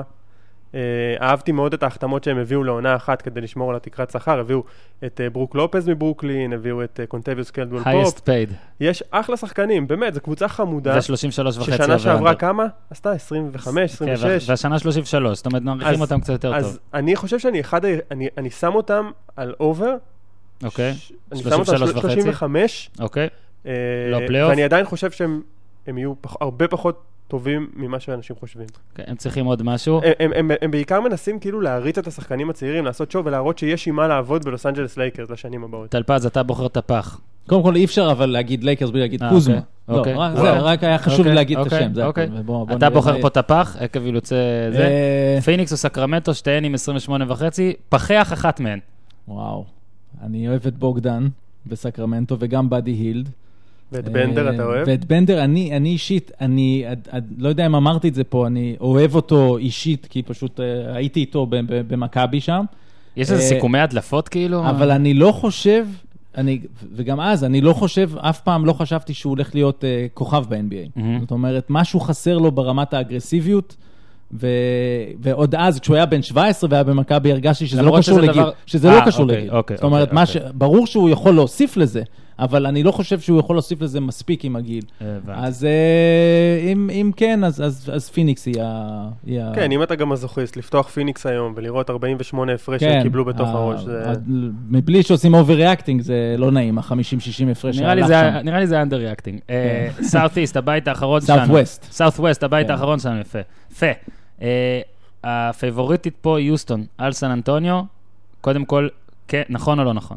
זה צריך להיות ככה, זה במשחק אחד, כן, זה חמישים וחמש וחצי על חמישים וארבע וחצי, ושוב, זה מלפני שפול הראה לנו שהברך שלו מזכירה את שלי. אצלי זה עדיין מדורג, גולדן סטייט, יוסטון, סן אנטוניו, אוקלאומה. אז בוא רגע, כן, יוסטון, בהנחה שפול בריא, דיברו הרבה כבר על הטרייד הזה, לא נחפור יותר מדי, אבל כן, בקצרה, אתם רואים את זה, יודע מה, מי פוינטגארד שם? כאילו, פול ישחק רק את הפוינגר, וארדן לא יוביל את הכדור, לא יוביל את החץ, זה דבר אנחנו יכולים, זה די ברור. כאילו, משחק אחד, זה כן אינדיקציה. שהרדן יוביל כדור, אבל כשהם יחד במגרש, זה יהיה יותר פול, והוא הבוס. יש שם אג'אסמנט שיכול להיות שהוא ייקח עד לאולסטאר אפילו. זאת אומרת, הוא ייקח זמן. אני חושב שאנשים יותר מדי אומרים שזה ילך, זה ילך, וזה... לא, לא, לא, לא. הסיפור ביניהם לא בטוח שילך. הדקות ששניהם שיחקו על הפרקט לא היו טובות. נכון, נכון, נכון, לא, אני אומר, יש שם, זה ייקח זמן, הסיפור הזה של שניהם, אבל הם פשוט חיזקו את הקבוצה עם הטאקר והמוטה, זה הבאות מצוינות. טאקר ממש underrated, זאת אומרת, אולי הוא כבר לא underrated, יודעים שהוא טוב. מיקי דורסמן מקבל דמי השבחה? לא יודע, מיקי דורסמן. צלחות חומוס, הוא נגב חומוס מגבי האליפות. הסיפור של סן אנטוניו, שאתה כבר רואה שהם עוד פעם הולכים להיות טובים, ודז'אנט מרי הולך להיות טוב, ורודי גיי, אתה יודע, השחקן המשתפר, אני לא יודע אם תכננת לשאול, אבל אולי זה יהיה רודי גיי. תכננתי, אבל... שמגיע אחרי אכילס. לקחת יותר את הזמן לשאלות אחרות. אז אני, אתה יודע. תוקף פה. זה... והם עשו את זה, הם נראו נהדר בלי קוואי, שזה קצת מדאיג, אגב, הסיפור עם קוואי, בארבע ראשי. נכון, זה לא... אחרי מה שזזה עשה לו, פתאום הוא נראה אנושי. כן. כן, אבל הוא עדיין מקום שני ב-אם וי פי. כאילו, אם עכשיו היית מצמיד לי חובה, אני צריך לשים כסף על אחת משתי הקבוצות, מי לוקחת את הדיוויז'ן, אני הולך על סן אנטוניו. כן, למרות ששוב, אתם צדקתם, גם אמרתם את זה קודם, הדיוויז'ן לא באמת חשוב, זה יותר חשוב מה שיהיה מעל. אבל אבל ליוסטון יותר סיכוי מול גולדן סטייט בסדרת פלייאוף. כן. ואני מאוד אוהב את ארי גורדון בשני המשחקים הראשונים. קודם כל הוא נראה רזה. הוא נראה אגרסיבי כמו שהוא לא היה. הוא לא הטביע שנתיים. כן, הוא פתאום הולך בכוח לסל. משהו שם השתנה וצריך לעקוב אחרי. שתי שאלות באמת חשובות. לא נכנס לו אבל מבחוץ השלושות. זהו, הייתי חייב לו. לא, לא, בסדר. שתי שאלות הכי חשובות על סן אנטוניו הם דווקא בהקשר של פופוביץ'. האם הוא התמודד לנשיאות ובבחירות הבאות? והאם הוא ייתן לשחקנים לנוח ויחטוף איזה כנסות? תגיד טלפז, מה, יש איזה סיפור עכשיו עם ה...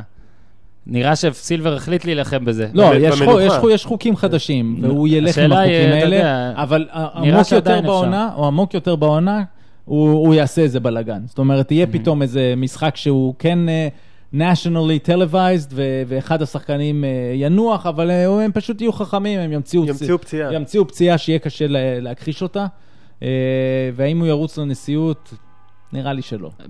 רק לבחור, כי אנחנו... מה הסיכוי שטראמפ יעלים אותו? זהו. זה גם, אגב... אם הוא לא יעלים את מייקל רפפורט, הוא לא יעלים אף אחד. דאלאס שלושים ושש נקודה חמש, ממפיס שלושים ושבע נקודה חמש, ניו אורלינס שלושים ותשע נקודה חמש, לא מבין למה ניו אורלינס עם יותר ניצחונות משתי הקודמות שקראתי. אני חושב שניו אורלינס הסיפור הוא מאוד מעניין. זה עוד קבוצה שנעה מטרנד הסופר טימס, שבוגי הצטרף לדייביס. לי זה נראה כמו תאונה שמחכה לקרות, לרוב האנשים לדעתי זה מרגיש ככה, וזה עוד בלי רונדו, וכשרונדו יחזור, התאונה רק תמשיך. נכון, אין כלייה, לא יודע, יכול להיות שבסוף, לא יודע, קשה גם פה לבחור קבוצה, אולי דלס בכל זאת. איך פשוט לקחו בניו אורלינס את שני השחקנים, השני סנטרים הכי מטורפים, את אחד הניסויים הכי מעניינים שאפשר לעשות, כי הם גם כן מתאימים אחד עם השני, ופשוט הקיפו אותם בשחקנים הכי לא מתאימים. הכי לא נכונים. זה קשה. זה באמת נראה כמו קבוצת פנטזי, שמישהו התייאש ופשוט יצא מהמחשב באמצע ונתן לה... ויש שם ג'י אם טוב, אבל אני לא יודע למה זה קורה. גולדן סטייט קליבלנד, מישהו אומר שזה לא יהיה הגמר? לא? אוקיי, אז בסדר, אז טלפז. יכול להיות שכבר חרגנו מסגרת הזמן שלנו, אבל ככה אני אצטער ואני משחרר אתכם עוד מעט, אבל כן רציתי לשאול אותך קצת על החוויה שלך עם החבר'ה של ה-אן בי איי שבאו לפה, מה למדת מזה באמת, גם נרחיב את זה בפרקים הבאים, אני בטוח שתבוא לכאן, אבל כן, קצת על ה... באמת בקצרה על מה שהכי קיבלת אולי מהמסע הזה, שוב נסביר, היו פה מלא חבר'ה אקזקוטיבס ופחות מה-אן בי איי, המון אנשים שמפעילים את המכונה הזאת, סילבר בעצמו, וה-אן בי איי התקדמה מאוד, ויצא לך אולי קצת להבין עד כמה ולמה ואיך. אז מה שהבנתי בביקור הזה, זה שכשאדם סילבר קם בבוקר, אז הוא רק מחכה לראות שאין בלגן, ואתה יודע, בליגה, אבל בעצם מה שמעניין אותו, זה מה שקורה במחלקת האינטרנשיונל שלו. ה-אן בי איי הוא כבר, אבל הוא הולך עוד יותר, מנסה להיות פייסבוק. זאת אומרת... אחלה.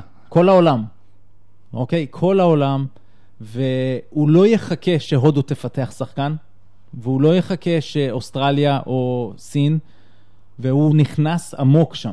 וזה מה שאני יודע, זאת אומרת, זה כבר לא, זה לא עניין פרשני, זה עניין עובדתי. הם בונים עכשיו מערכות שרצות מגיל עשר עד הסוף. יש ליגות, שזה עשינו אפילו עם מכבי תל אביב, ג'וניור אן בי איי, אז זה רק... להתחלה, לגרום לעוד אנשים להיכנס, ואז יש אה, בית ספר ביניים בגילי אה, אה, שלוש עשרה ומעלה, ואז יש אקדמיות, ויש גלובל אקדמי באוסטרליה, שהם פשוט הולכים לקחת שחקנים בני שש עשרה, ולגדל אותם שם, ולעבוד איתם, ומה שאולי חסר, ועל זה הם צריכים לעבוד, זה איפה הם ישחקו, השחקנים האלה.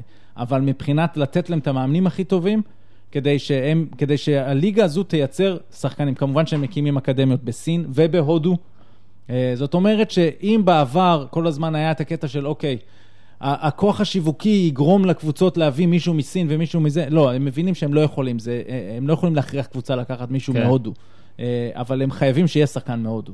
כן, באמת הסכומים באמת נהיו מטורפים. גם ראינו את זה בכל ההסכמים השחקנים. הכל עולה כל הזמן. המותג בסי שלו, אין שאלה. המותג בסי, והם קפצו מהכנסות, סך הכנסות של קצת פחות משישה מיליארד דולר בעונת חמש עשרה שש עשרה, לשמונה מיליארד דולר.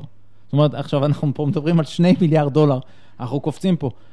כל היורוליג זה, לא יודע, מאה מיליון דולר. זאת אומרת, המספרים הם פסיכיים, והם הגיעו לשמונה מיליארד דולר, והם מסתכלים על ה-אן אף אל בעיניים, וזה מה שמעניין אותם, וכמובן על הכדורגל העולמי.